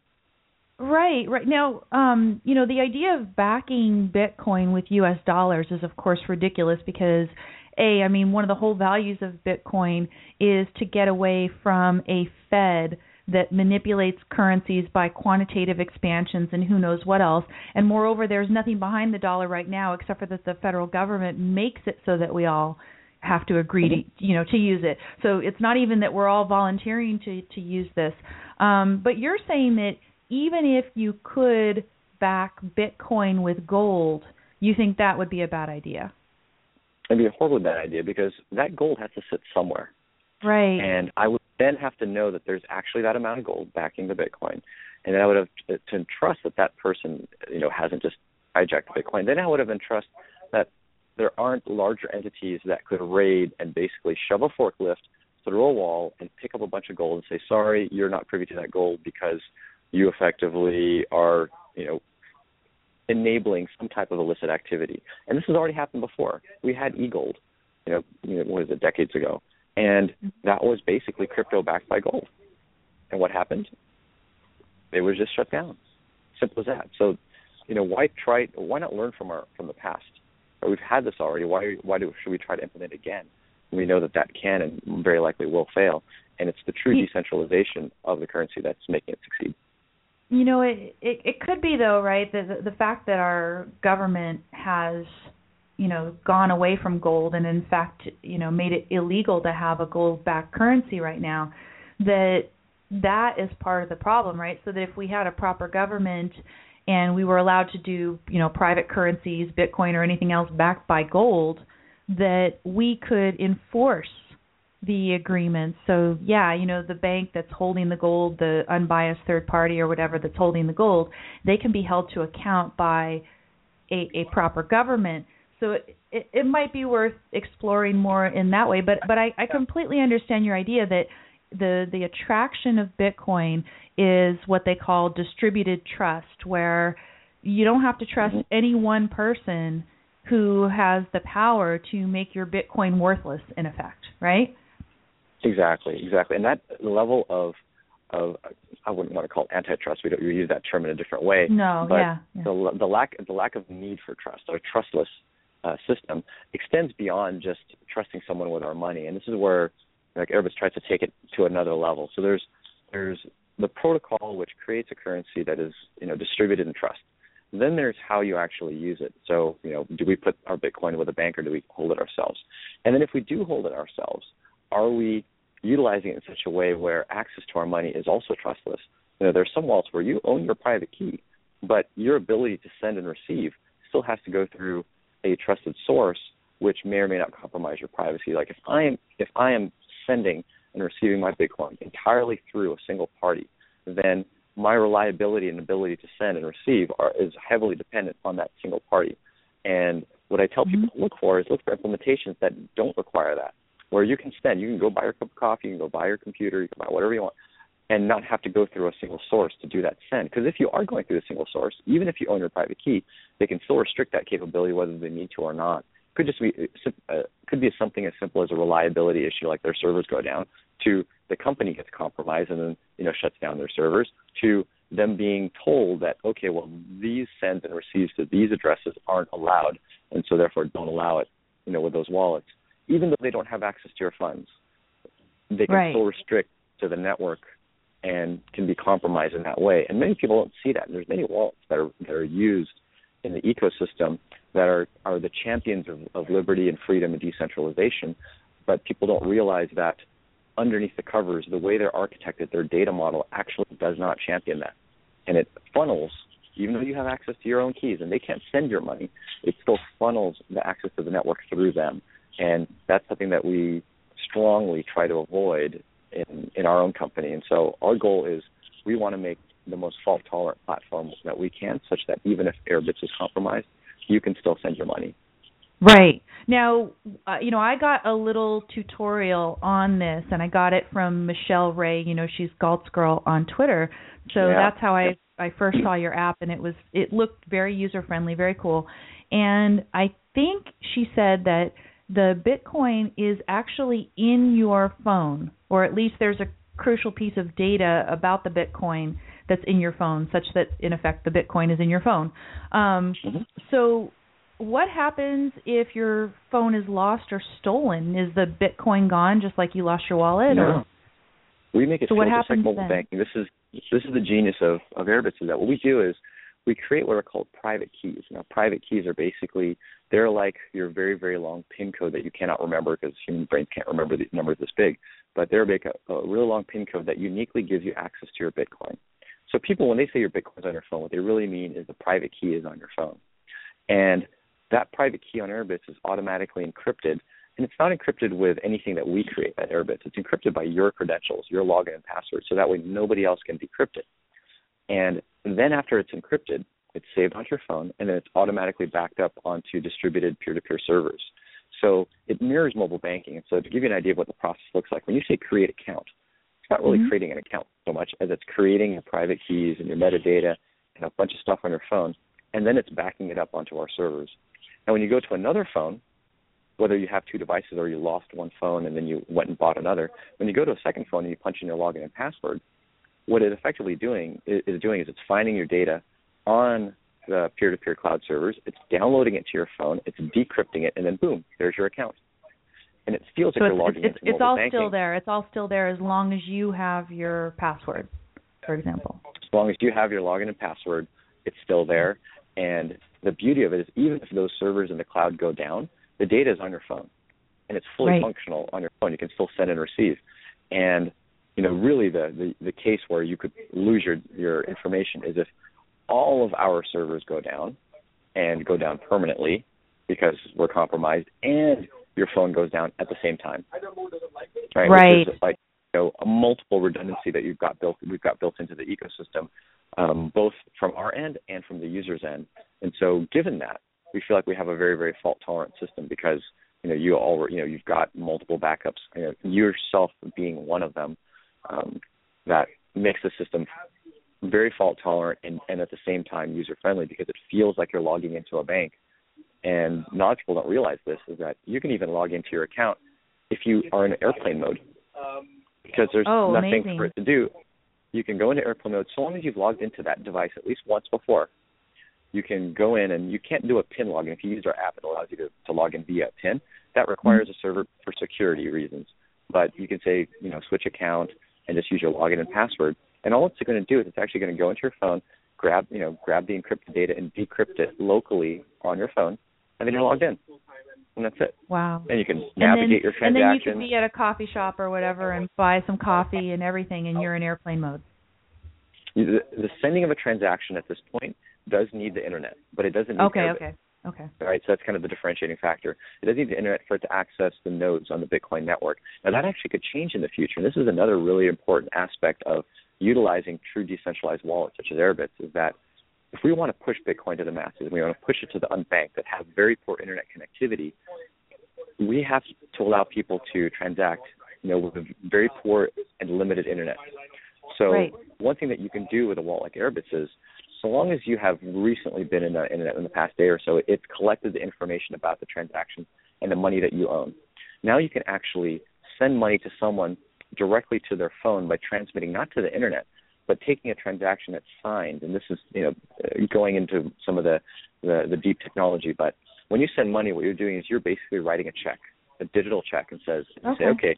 Here's my bank account number, and I'm going to write it to this person, and I'm going to put my signature on it. Mhm. And you can think of your private key as your wrist chopped off. Right? You, you chopped off your wrist, and that wrist is the only thing that can sign this check. Right? And you've encrypted your wrist and stuck it into your phone and backed it up. That's kind of the Okay. best analogy that I can think of. But when you want to send money to someone, normally most wallets what they do is they create a check, they sign it, and then they send the check up to the internet. And Right. the recipient looks for that check out on the network and says, "Hmm, have I received the check? Have I received? Oh, hey, look, someone deposited money into my account. I received money." But Right. without internet connectivity on the sender side, the person that's trying to spend money, you can take basically create the check on your phone, sign it, and then hand it over to the merchant or the person who's receiving, and then they can send it out to the network and check whether or not you know the money is actually there in your account. And right, so which is how checks used need to be. Checks used to be that way anyway, you know. Um, Exactly. And I, and presumably, you know, the sender's phone would keep track of how much you've sent out in checks and whatever your balance is in your account, right? Right. right. And occasionally, though, the sender's phone would connect to the internet and, and kind of stay in sync, you know, because someone might have sent Right. you money, and if you're not on the internet, you don't know that you've received money, and then you can't spend it. So it's one of these where you need just internet connectivity. Maybe when you're at home, you get connected, you, your your phone syncs up with your your balance and understands how much money you have, and then you, you can go and spend throughout the day without internet connectivity as long as the merchant has internet connectivity. And I've run into this issue using Bitcoin, even in developed countries like Australia, New Zealand, where I had poor internet connectivity at the merchant because it was underground in the basement of a Right. you know high rise, and it was you know this you know food court, and I couldn't send. And I'm like, my gosh, this is a problem that we have today, but it's absolutely solvable using Bluetooth. You can actually send the transaction over Bluetooth. But this is Mhm. a problem that cannot be solved with centralized wallets like the No, not at all. Circles. Not at all. Right, they so, absolutely, so this absolutely. this is something that that you're working on now at Airbitz, but it doesn't exist the ability to do this yet. the ability to send the transaction over Bluetooth directly to a merchant or directly to the recipient isn't capable, isn't um, implemented yet. Main thing is that we're trying to develop a standard by which this is intercompatible with different wallets and point of sale companies. Right. And there's no point of sale provider like BitPay or even Coinbase, who's also a merchant processor. They haven't implemented it on their end. So therefore, you know, us implementing it won't make that much use yet. It'll be helpful for person-to-person transactions, but not Mhm. necessarily useful for person to merchant. But it just gives us an idea of what's possible if you go down the right path. If you go down the wrong path, then this is a thing that's not possible. So you know, people need to be made aware of that. And there's, you know, even not even the Circle Coinbase, but there's other wallets that um, where you know that implement a user-owned funds, user-owned private key model, but they still rely on their servers to be able to send your money, and so they can't implement this either. Right? And I think Right. it's super important for really driving Bitcoin to the developing nations, and that's where it's going to succeed first. But many people have agreed that from the get-go. But you know, we've implemented the wrong things because we're accustomed to being here in a developed country with good internet connectivity, and we forget Right. about what others need. Let me let me ask you one quick question, and then I'm going to get into a question Sure. that has to do with basically why people push towards, you know, a, a, a Bitcoin experience that looks more familiar in terms of using a bank as an intermediary in their service. But the first question, I've got Conrad here in the chat room, and he Mhm. asks, what would you do to fight a government request for information on your users? And I'm going to try to answer him just based on what you're telling me. From what I understand, you don't even have that information to give to the government because, you know, in effect, the third party doctrine wouldn't apply because you, I'm not sharing information with you. I'm I'm only giving you encrypted stuff, and so you have no ability to decrypt it. Is that right? You got it. Basically, if they want information, we don't stop them. Like, here's access to our servers. Go have at it. And there's nothing there that actually identifies users, and there's nothing there that identifies their transactions. and there's Right. nothing there that act, gives them access to the funds. Most importantly, so you know if they subpoena us, we give them a white paper. Right, that's going to be the most useful thing for them is a white paper that describes their entire data model. And like, boom, there you go, there's the data. So yeah, and and that means you know the the old beauty of it. old fashioned way. If they if they want to know what your transactions are, they have to come to you personally with a warrant right, and look at affect your Exactly. private ledger book, which is the you know the application as it exists on your phone. Yeah. right. If they had your login and password, and you know, I you know, I presume that they could use violence to to force you to log into your account, but they can't subpoena one company. That would give them a massive amount of data. And you know, not that I agree with this process, but the you know governments have a very strong ability to target a person and get information about that person. What Mhm. I think is abused today is the ability to just have a broad sweeping scan of everything that's done and then to Yes. store that and then Yes. to utilize that at a later point in time arbitrarily if should they choose to do so. And that's what they can't do with Bitcoin. So Bitcoin they Right. really have to target somebody. There's not this broad sweeping, oh we know every single dollar moved from this person to that person, you know, and we can apply these analytics to determine who we might not like based on all of that. You know, Right. so now really I what they need is Okay, go ahead. go ahead.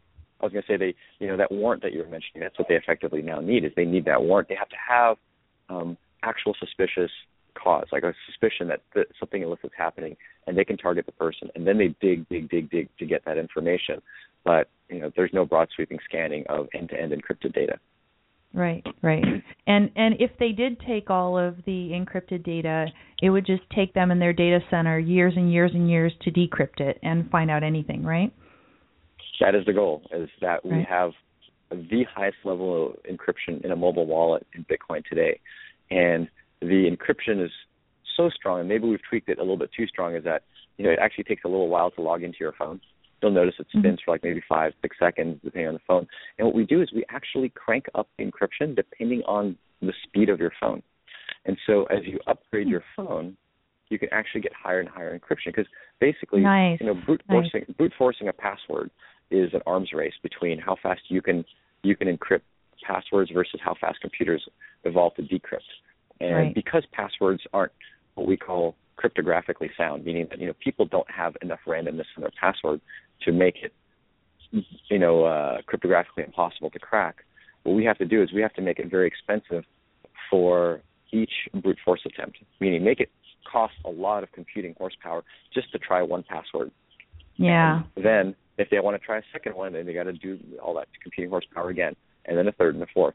So we crank up the the encryption settings, and we write directly to the CPU to do that encryption, so we can do it um, as fast as possible and take Right. as long as possible, but you know have the most amount of rounds of encryption and the quickest amount uh, in the quickest experience possible. So once again, as your your phone upgrades and you log into new phones and you change if you change your password, it actually re-encrypts your data with a stronger encryption setting. And so as hardware gets better, so does this, the the security on your on your Bitcoin wallet. And no one else is doing this that I'm definitely aware of. They just kind of pick a value that's like, oh, it's good enough today. Right. Kind And of a lowest common denominator in effect and, and Exactly. instead this this is better. Now, let me just ask you a, a question that comes from I, I watched a Cato presentation on Bitcoin. And I don't know if you know, but Cato is very pessimistic about the future of Bitcoin. And and the thing that Cato said sort of explains why people would want to run towards a more regulated environment, you know, like a Coinbase sort of model for Bitcoin. And the reason is this: um, there's a guy named Kevin Dowd. He's some scholar economist, and he predicts that if you had Bitcoin in its truly intended form, which is this distributed trust market, that there are within the market itself kind of um, incentives to consolidate.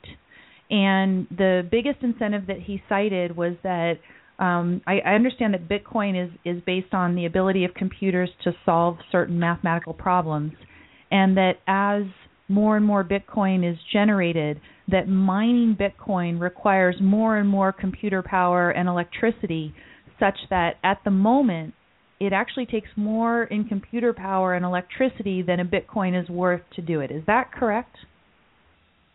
Takes more in computing power and electricity than a Bitcoin is worth to mine it.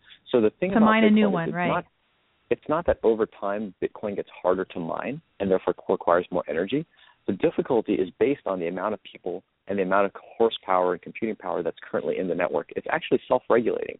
If we had, if half of the people or half of the computing resources that are putting the mining exited the system and just decided to stop mining, mm-hmm. it would actually then become easier to mine. Your, uh, the people that are left would have a higher chance and probability of mining a Bitcoin or mining a block of Bitcoins. So it's actually self-regulating to the point where it. I haven't done the exact math, but I'm guessing that the net is zero, meaning that if you take all the miners, who's profitable and who's losing money, net mm-hmm. to about zero. Because you know that's the thing about mining; it is absolutely self-regulating. As more people enter, it gets harder, and as more people leave, it gets easier. So it's it it's well, really so, the people so, that are profitable. So then, so then, for instance, if um, the one entity that this guy cited, and he was he was talking about this, I think, in November of, of 2014, so fairly recently. He was talking about Ghash, which I right, guess is this, yeah, and and and Ghash centralizing everything such that at a certain point some of the virtues, what they call the value proposition of Bitcoin in terms of distributed trust and other, you know, the ability to, to enforce the rules of Bitcoin and all this stuff, that a lot of this would go away if you have centralization with an organization like Ghash.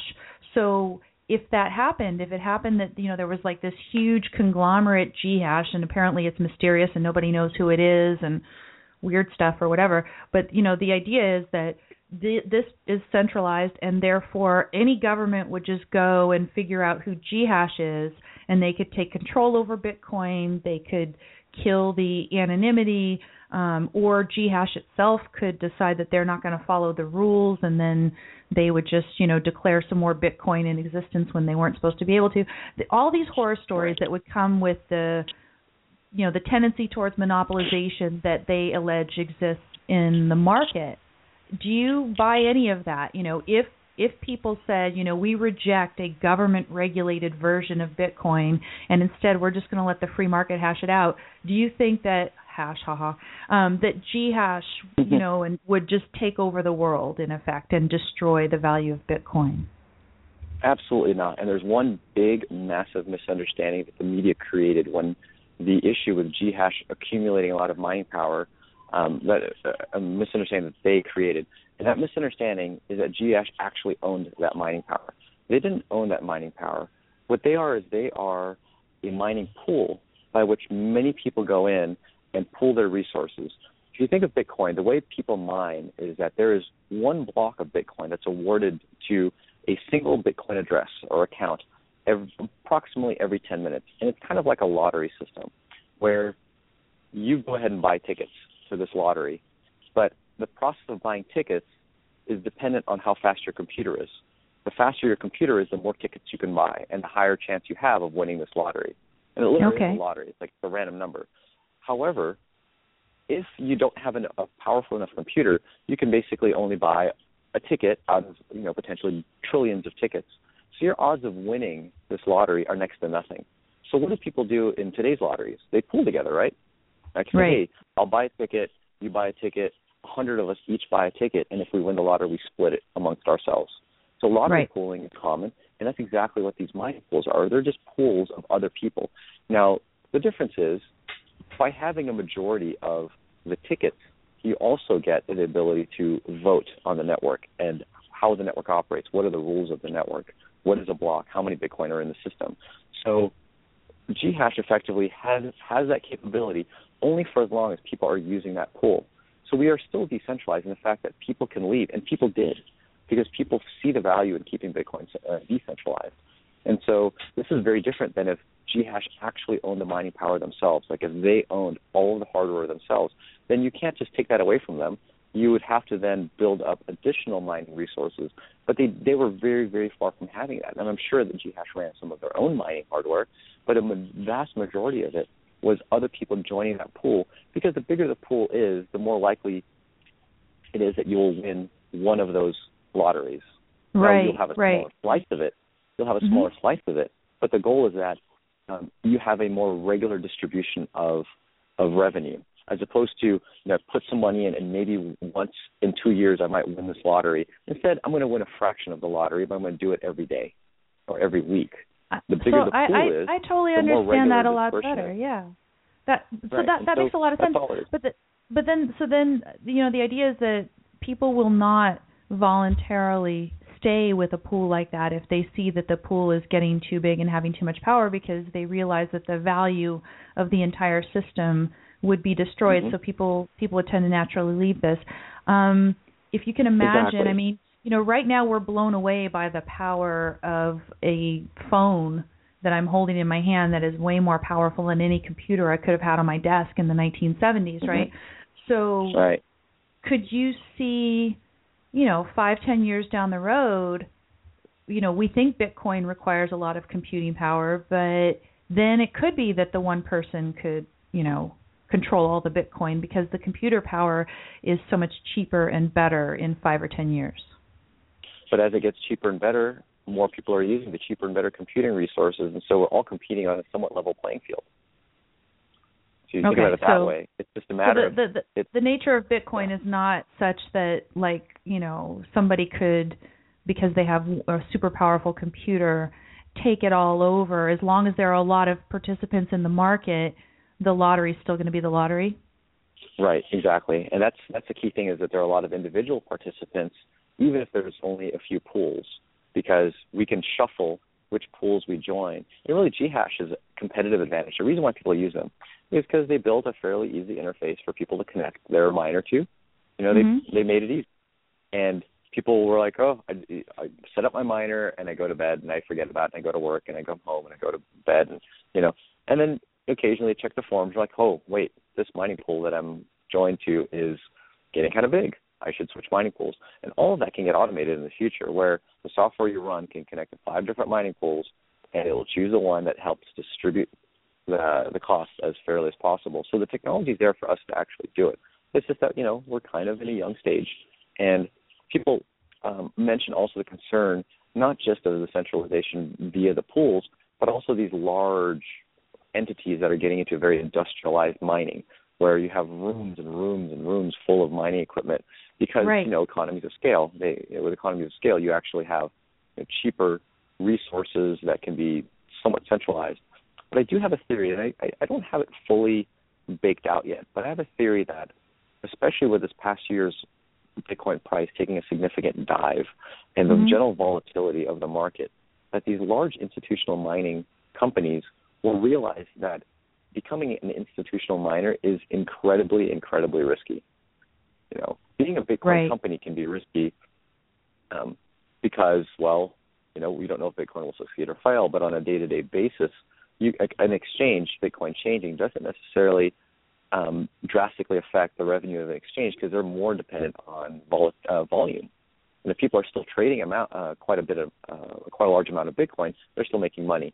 Now, take in contrast a Bitcoin mining company where their revenue is directly based on the price of Bitcoin because they have enough hashing power to generate, say, X number of Bitcoin per day right but that could plummet, you know, 20, 50 percent over the course of a month, and then increase and then come down.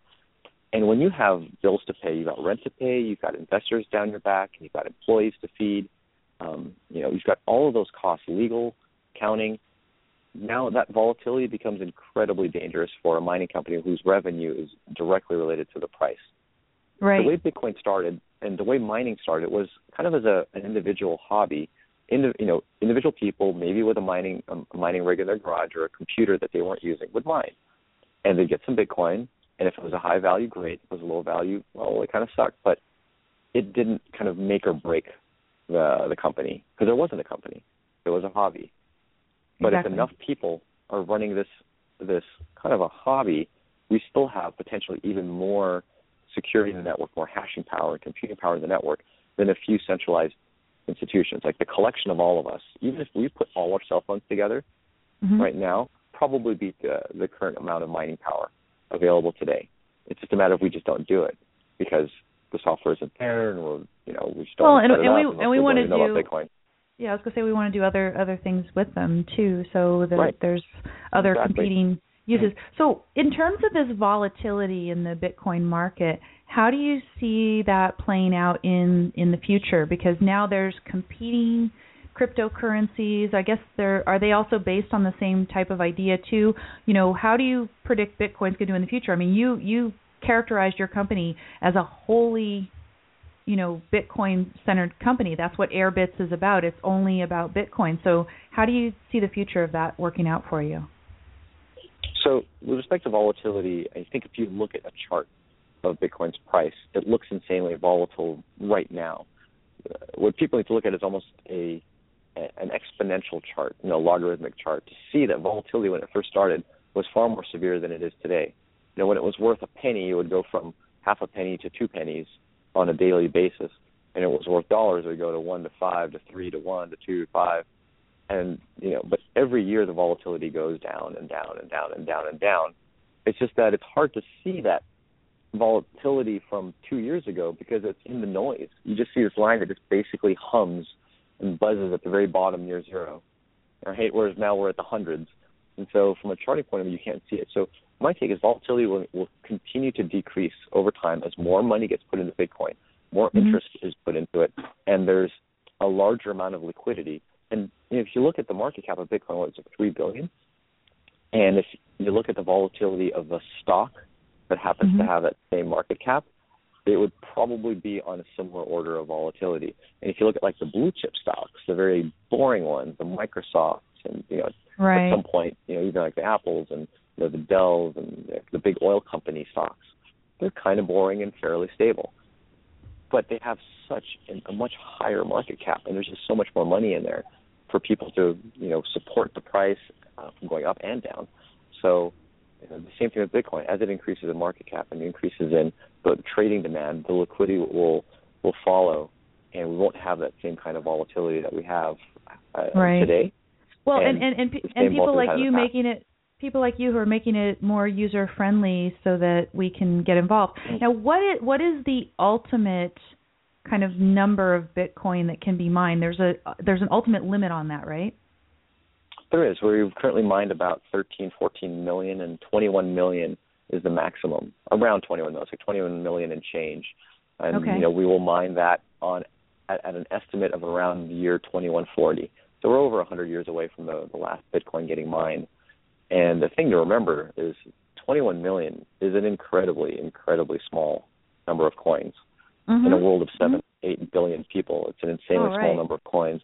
And people get too fixed on the price. And I you know I say well how much is a Bitcoin worth? Oh it's like you know two hundred three hundred dollars. And you know last year I said oh it's nine hundred eight hundred dollars. Like uh, and I'd ask them do you think it's worth that? And, and the first like absolutely not.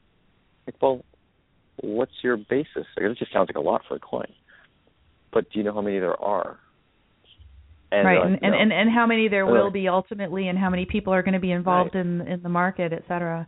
Um, right. So, so Paul, I've are, got I've got one last question I, I definitely sure. want to uh, ask you, and this is one of the ones that I thought about in the first place. How do you at the Airbitz make money? Do you charge per transaction, a little tiny fee? How does that work? Right. So right now we're in the build out phase, so we're not revenue positive. Our goal with a few different revenue creating potentials. The first one is to partner with buy sell services. So we don't allow Bitcoin to be bought and sold through our platform. We don't want to mm-hmm. deal with fiat money, government money, dollars. But we but there are many companies in the space. We see their value, and they do that. So our first goal is to partner with those companies on a global basis. You know, picking up one or two from each country, and integrate their buy sell service into the wallet, where the user goes, "I want to buy." And like, great, you're going to be going through this one company here in the U.S. and right. you know they'll do the AML KYC you take a picture of their their credit card and their ID, and then buy and sell through that, um, depending on which country they're in, and then that money, the Bitcoin, gets deposited into their Airbitz wallet, and they can then receive it or sell it by sending it back into this buy sell service, which then drops funds in their either credit card account or their their checking account, and then we would take a cut of that because pretty much all services will charge a trading fee, you know, buy sell fee, and us taking a cut of that is where we can make you know pretty much instant revenue because that's where the demand is right now is in the the, the buy sell of Bitcoin. And it's right. the biggest question we get when someone downloads the wallet. It's like, okay, how do I get Bitcoin? How do I get this into my into my wallet? Mm-hmm. we don't have that yet, but it's been it's definitely in, in the works, and mainly it's the partnerships that are in the works, and we hope by middle to like third quarter of, of this year, we'll have some of those partnerships in place. And then second, we also have, you know, part of the features of our wallet is a merchant directory where people can find places to spend Bitcoin. And so as mm-hmm. Bitcoin becomes more pervasive and merchants want to bubble up to the top of those search listings, similar to you know search listings on other directories like Yelp, you know they'll pay for that service, especially web-based merchants, which we also feature, and that's you know, something that we offer that Yelp doesn't is you know the ability to search and, and have results of web-based merchants. So those are two great monetization strategies. And then I tell people it's just an incredibly powerful thing to be in the pocket of potentially millions of users. There are six, six, I can't remember, six or sixty billion um, cashless transactions a year worldwide. Okay. And if you take that and you factor in, you're just getting even a fraction of that number of transactions going through your platform. That's how many times someone is op- turning on their phone and opening your app, on opening your app, opening your app, opening your app, opening your app, and that's definitely a monetizable opportunity. Now our goal is to get to that and just be the wallet that's like, you know, no questions asked if this is the one that you want to use if you're using Bitcoin. And, you know, that's you know what we're going to iterate on, make see what people think about it, get feedback from the community, and iterate further. We want to make them happy, and if you make the users happy, then the rest will follow.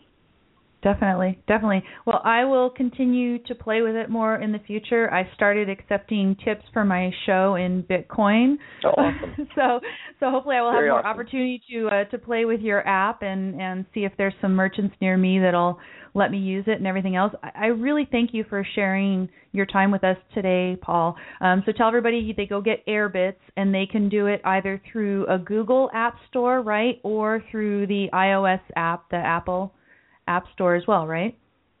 That's absolutely right. So they can go to either the App Stores, Google or Apple, and just look for Airbitz with a Z, A R B I T Z, and you should find it right there. Just go and download it, create an account, and you've got a Bitcoin wallet. You know, no no email or phone number or address required. It's it's very fairly private, and you get true Bitcoin decentralized. You own your money, you own your privacy, all in a fairly familiar app.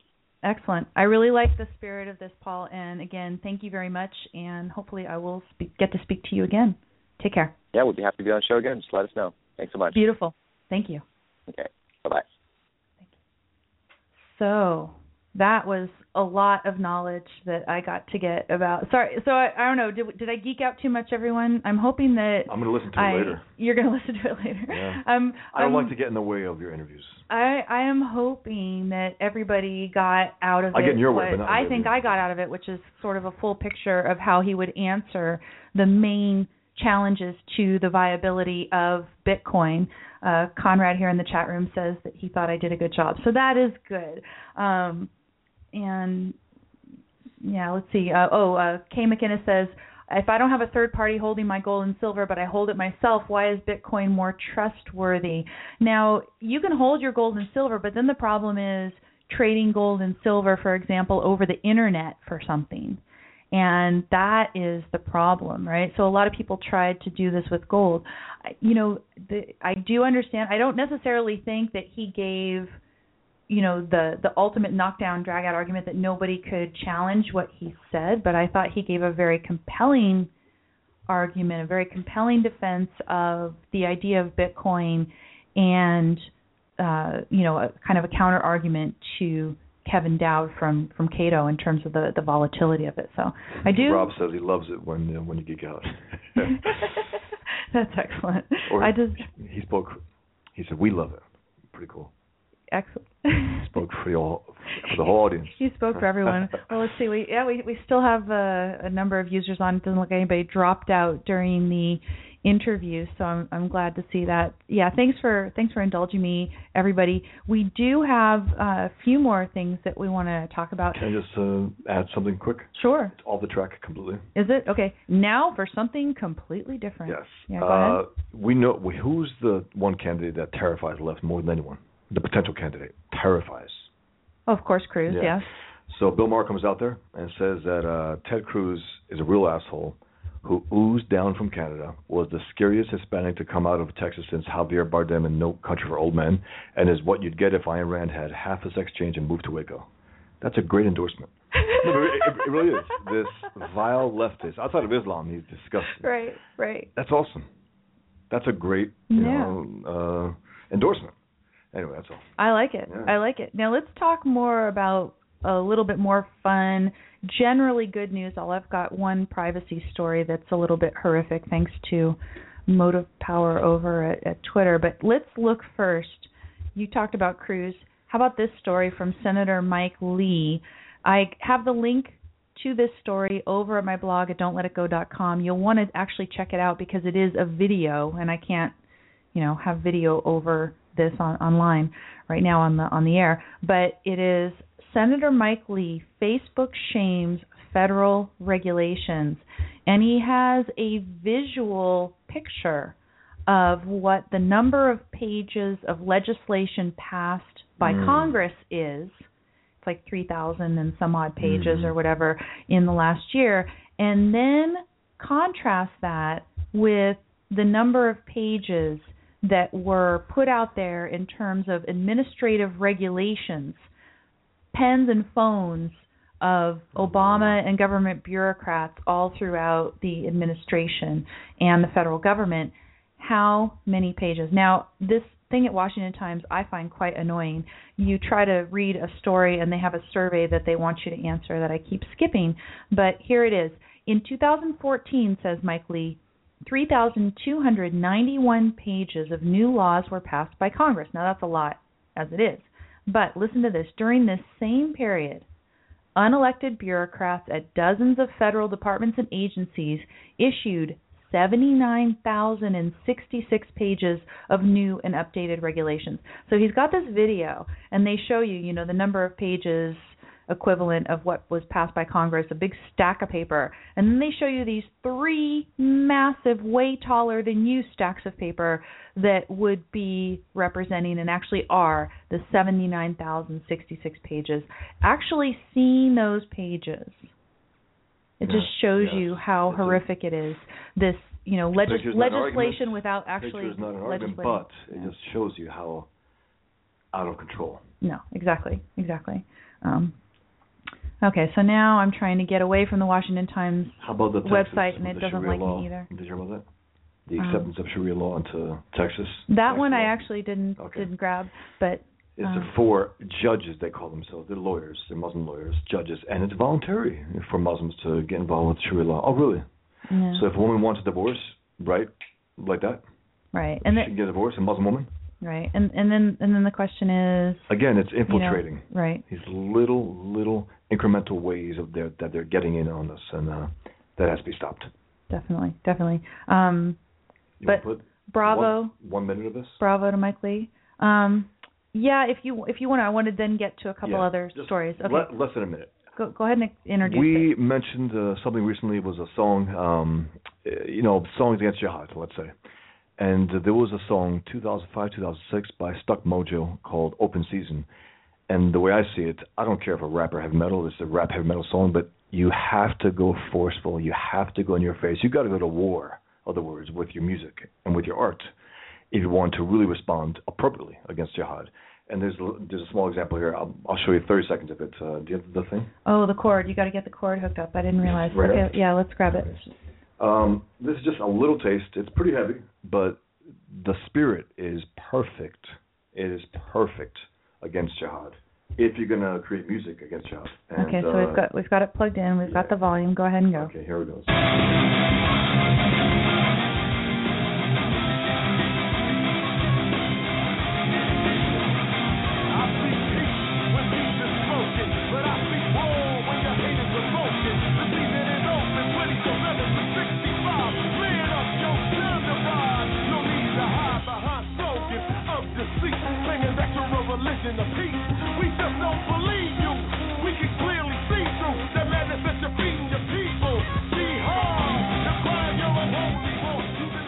Yeah, so you get the idea, and that is Yeah. called what again? Open it's season. called Open Season by Stuck Mojo, Okay. and it's just to me, it's the post 9/11 uh, song.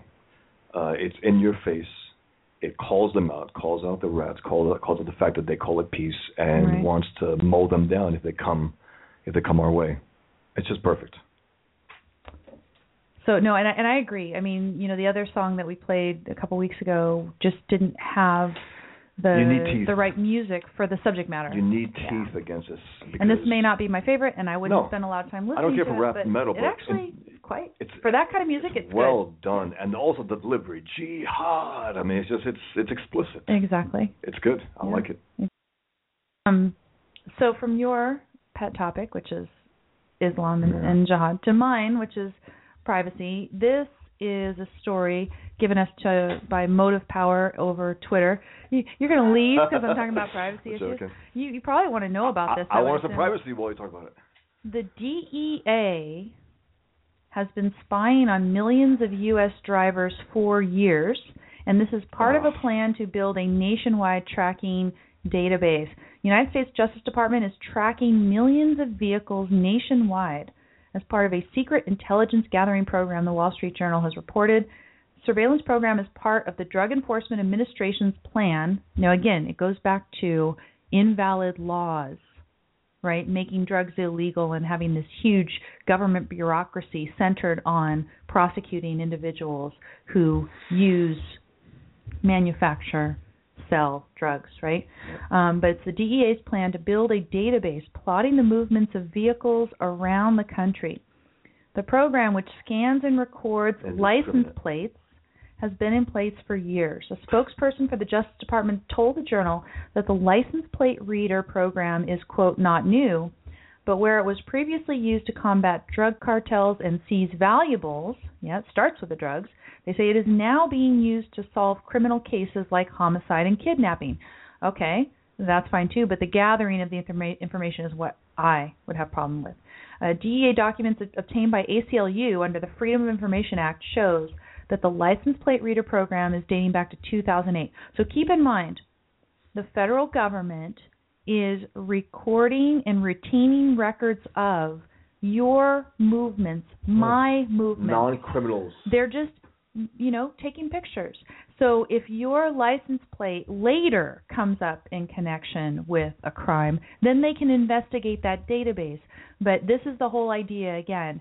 Uh, Greg. Greg, Greg Gutfeld cannot object to this program because hey, if you're going to find the needle in the haystack, you, You got to have the the haystack. haystack. Yeah, haystack. And and and so we are all part of the haystack. You know, this is interesting. I was I was speaking with um a, a friend, a, a very knowledgeable contact the other day about my book, and he was really giving me some very useful feedback on um a, you know a chapter from my forthcoming privacy book. And we're thinking about, you know, just this whole idea of what it is that all of this bulk metadata collection does all the examples of bulk metadata collection that are out there in all the different realms of government right now, what it does is it fundamentally changes the relationship between the individual and the government. We had always thought of the government as our agents. And increasingly, because of the existence of programs like this, As our bodyguard. we are subjects of study. We are little lab rats, you know, and they are collecting data on us and recording all of our movements. And even if all it is is for proper purposes, which is doubtful these days, right? But even if it's only for, nonetheless, there's no longer this idea of a limited government that can get information about us only if it has a warrant and this increasingly we are in the panopticon. It's just more evidence that we are in the panopticon. So in that context it is that I am happy to see two final stories that I want to talk about today both of these courtesy of Rob Aberia. So Rob thanks for sending them on one is that there's an Oklahoma Senate Bill 444, and I put a link directly to the PDF of the bill. The first whole chunk of the bill, and it's only a few pages, but the first whole chunk is just defining terms. But in essence, what they're saying is in this bill, if it passes, that at least in Oklahoma, for the government to get your email information, your electronic communication information, for the government to get that, it is going to have have to have a warrant. Probable cause, particularized suspicion. That is wonderful. Similarly, at the federal level, I have a link to a story that is at the, the there's a couple senators who want to resurrect a bill that would similarly require a warrant for email uh, searches. And this is from Patrick Leahy, uh, Leahy and Mike Lee. So Mike Lee is one of the people the spearheading leftist hack this. Leahy, but whatever. Yeah, but well, but I mean, this Okay, is yeah. this is an issue Sometimes on which and liberals and conservatives, the better liberals and the better conservatives, get together and say we do not, as ourselves, see us as American citizens living in the Benthamite panop, you know, simply because we exist. Yeah, we're we're- you know we're not in that Benthamite panopticon simply because we want to live in the United States. That's ridiculous. So go check out those two stories. Uh, there's you know this is legislation again. A permanent solution is going to have to come in the form of a constitutional doctrine getting rid of the third party doctrine and we'll you know keep talking about that as long as the cases are making their way to the Supreme Court. But go to don'tletitgo.com if you want to get at least a little bit of positive news for the day on the on the privacy front. So thanks everyone. We got to go. We got about 30 seconds. Check out my LMFAO Chris Christie cartoon. That's all. Oh, you have a whole cartoon. I did. Wow. Yes. Okay. Okay. With the acronym and the letters Um, popping but yeah, up. participate in the discussion over at don'tletitgo.com. Thanks to everyone who has been supporting the show by your Thank you. donations and also by sharing the show with your friends. Always we it. we really appreciate it. So we'll talk to you next week. Take care. Thanks, everyone.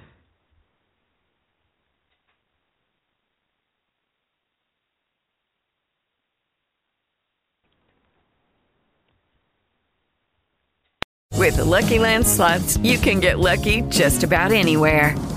This is your captain speaking. Uh, we've got clear runway and the weather's fine, but we're just going to circle up here a while and uh, get lucky. No, no, nothing like that. It's just these cash prizes add up quick. So I suggest you sit back, keep your tray table upright, and start getting lucky. Play for free at LuckyLandSlots.com. Are you feeling lucky? No purchase necessary. Void where prohibited by law. 18 plus terms and conditions apply. See website for details.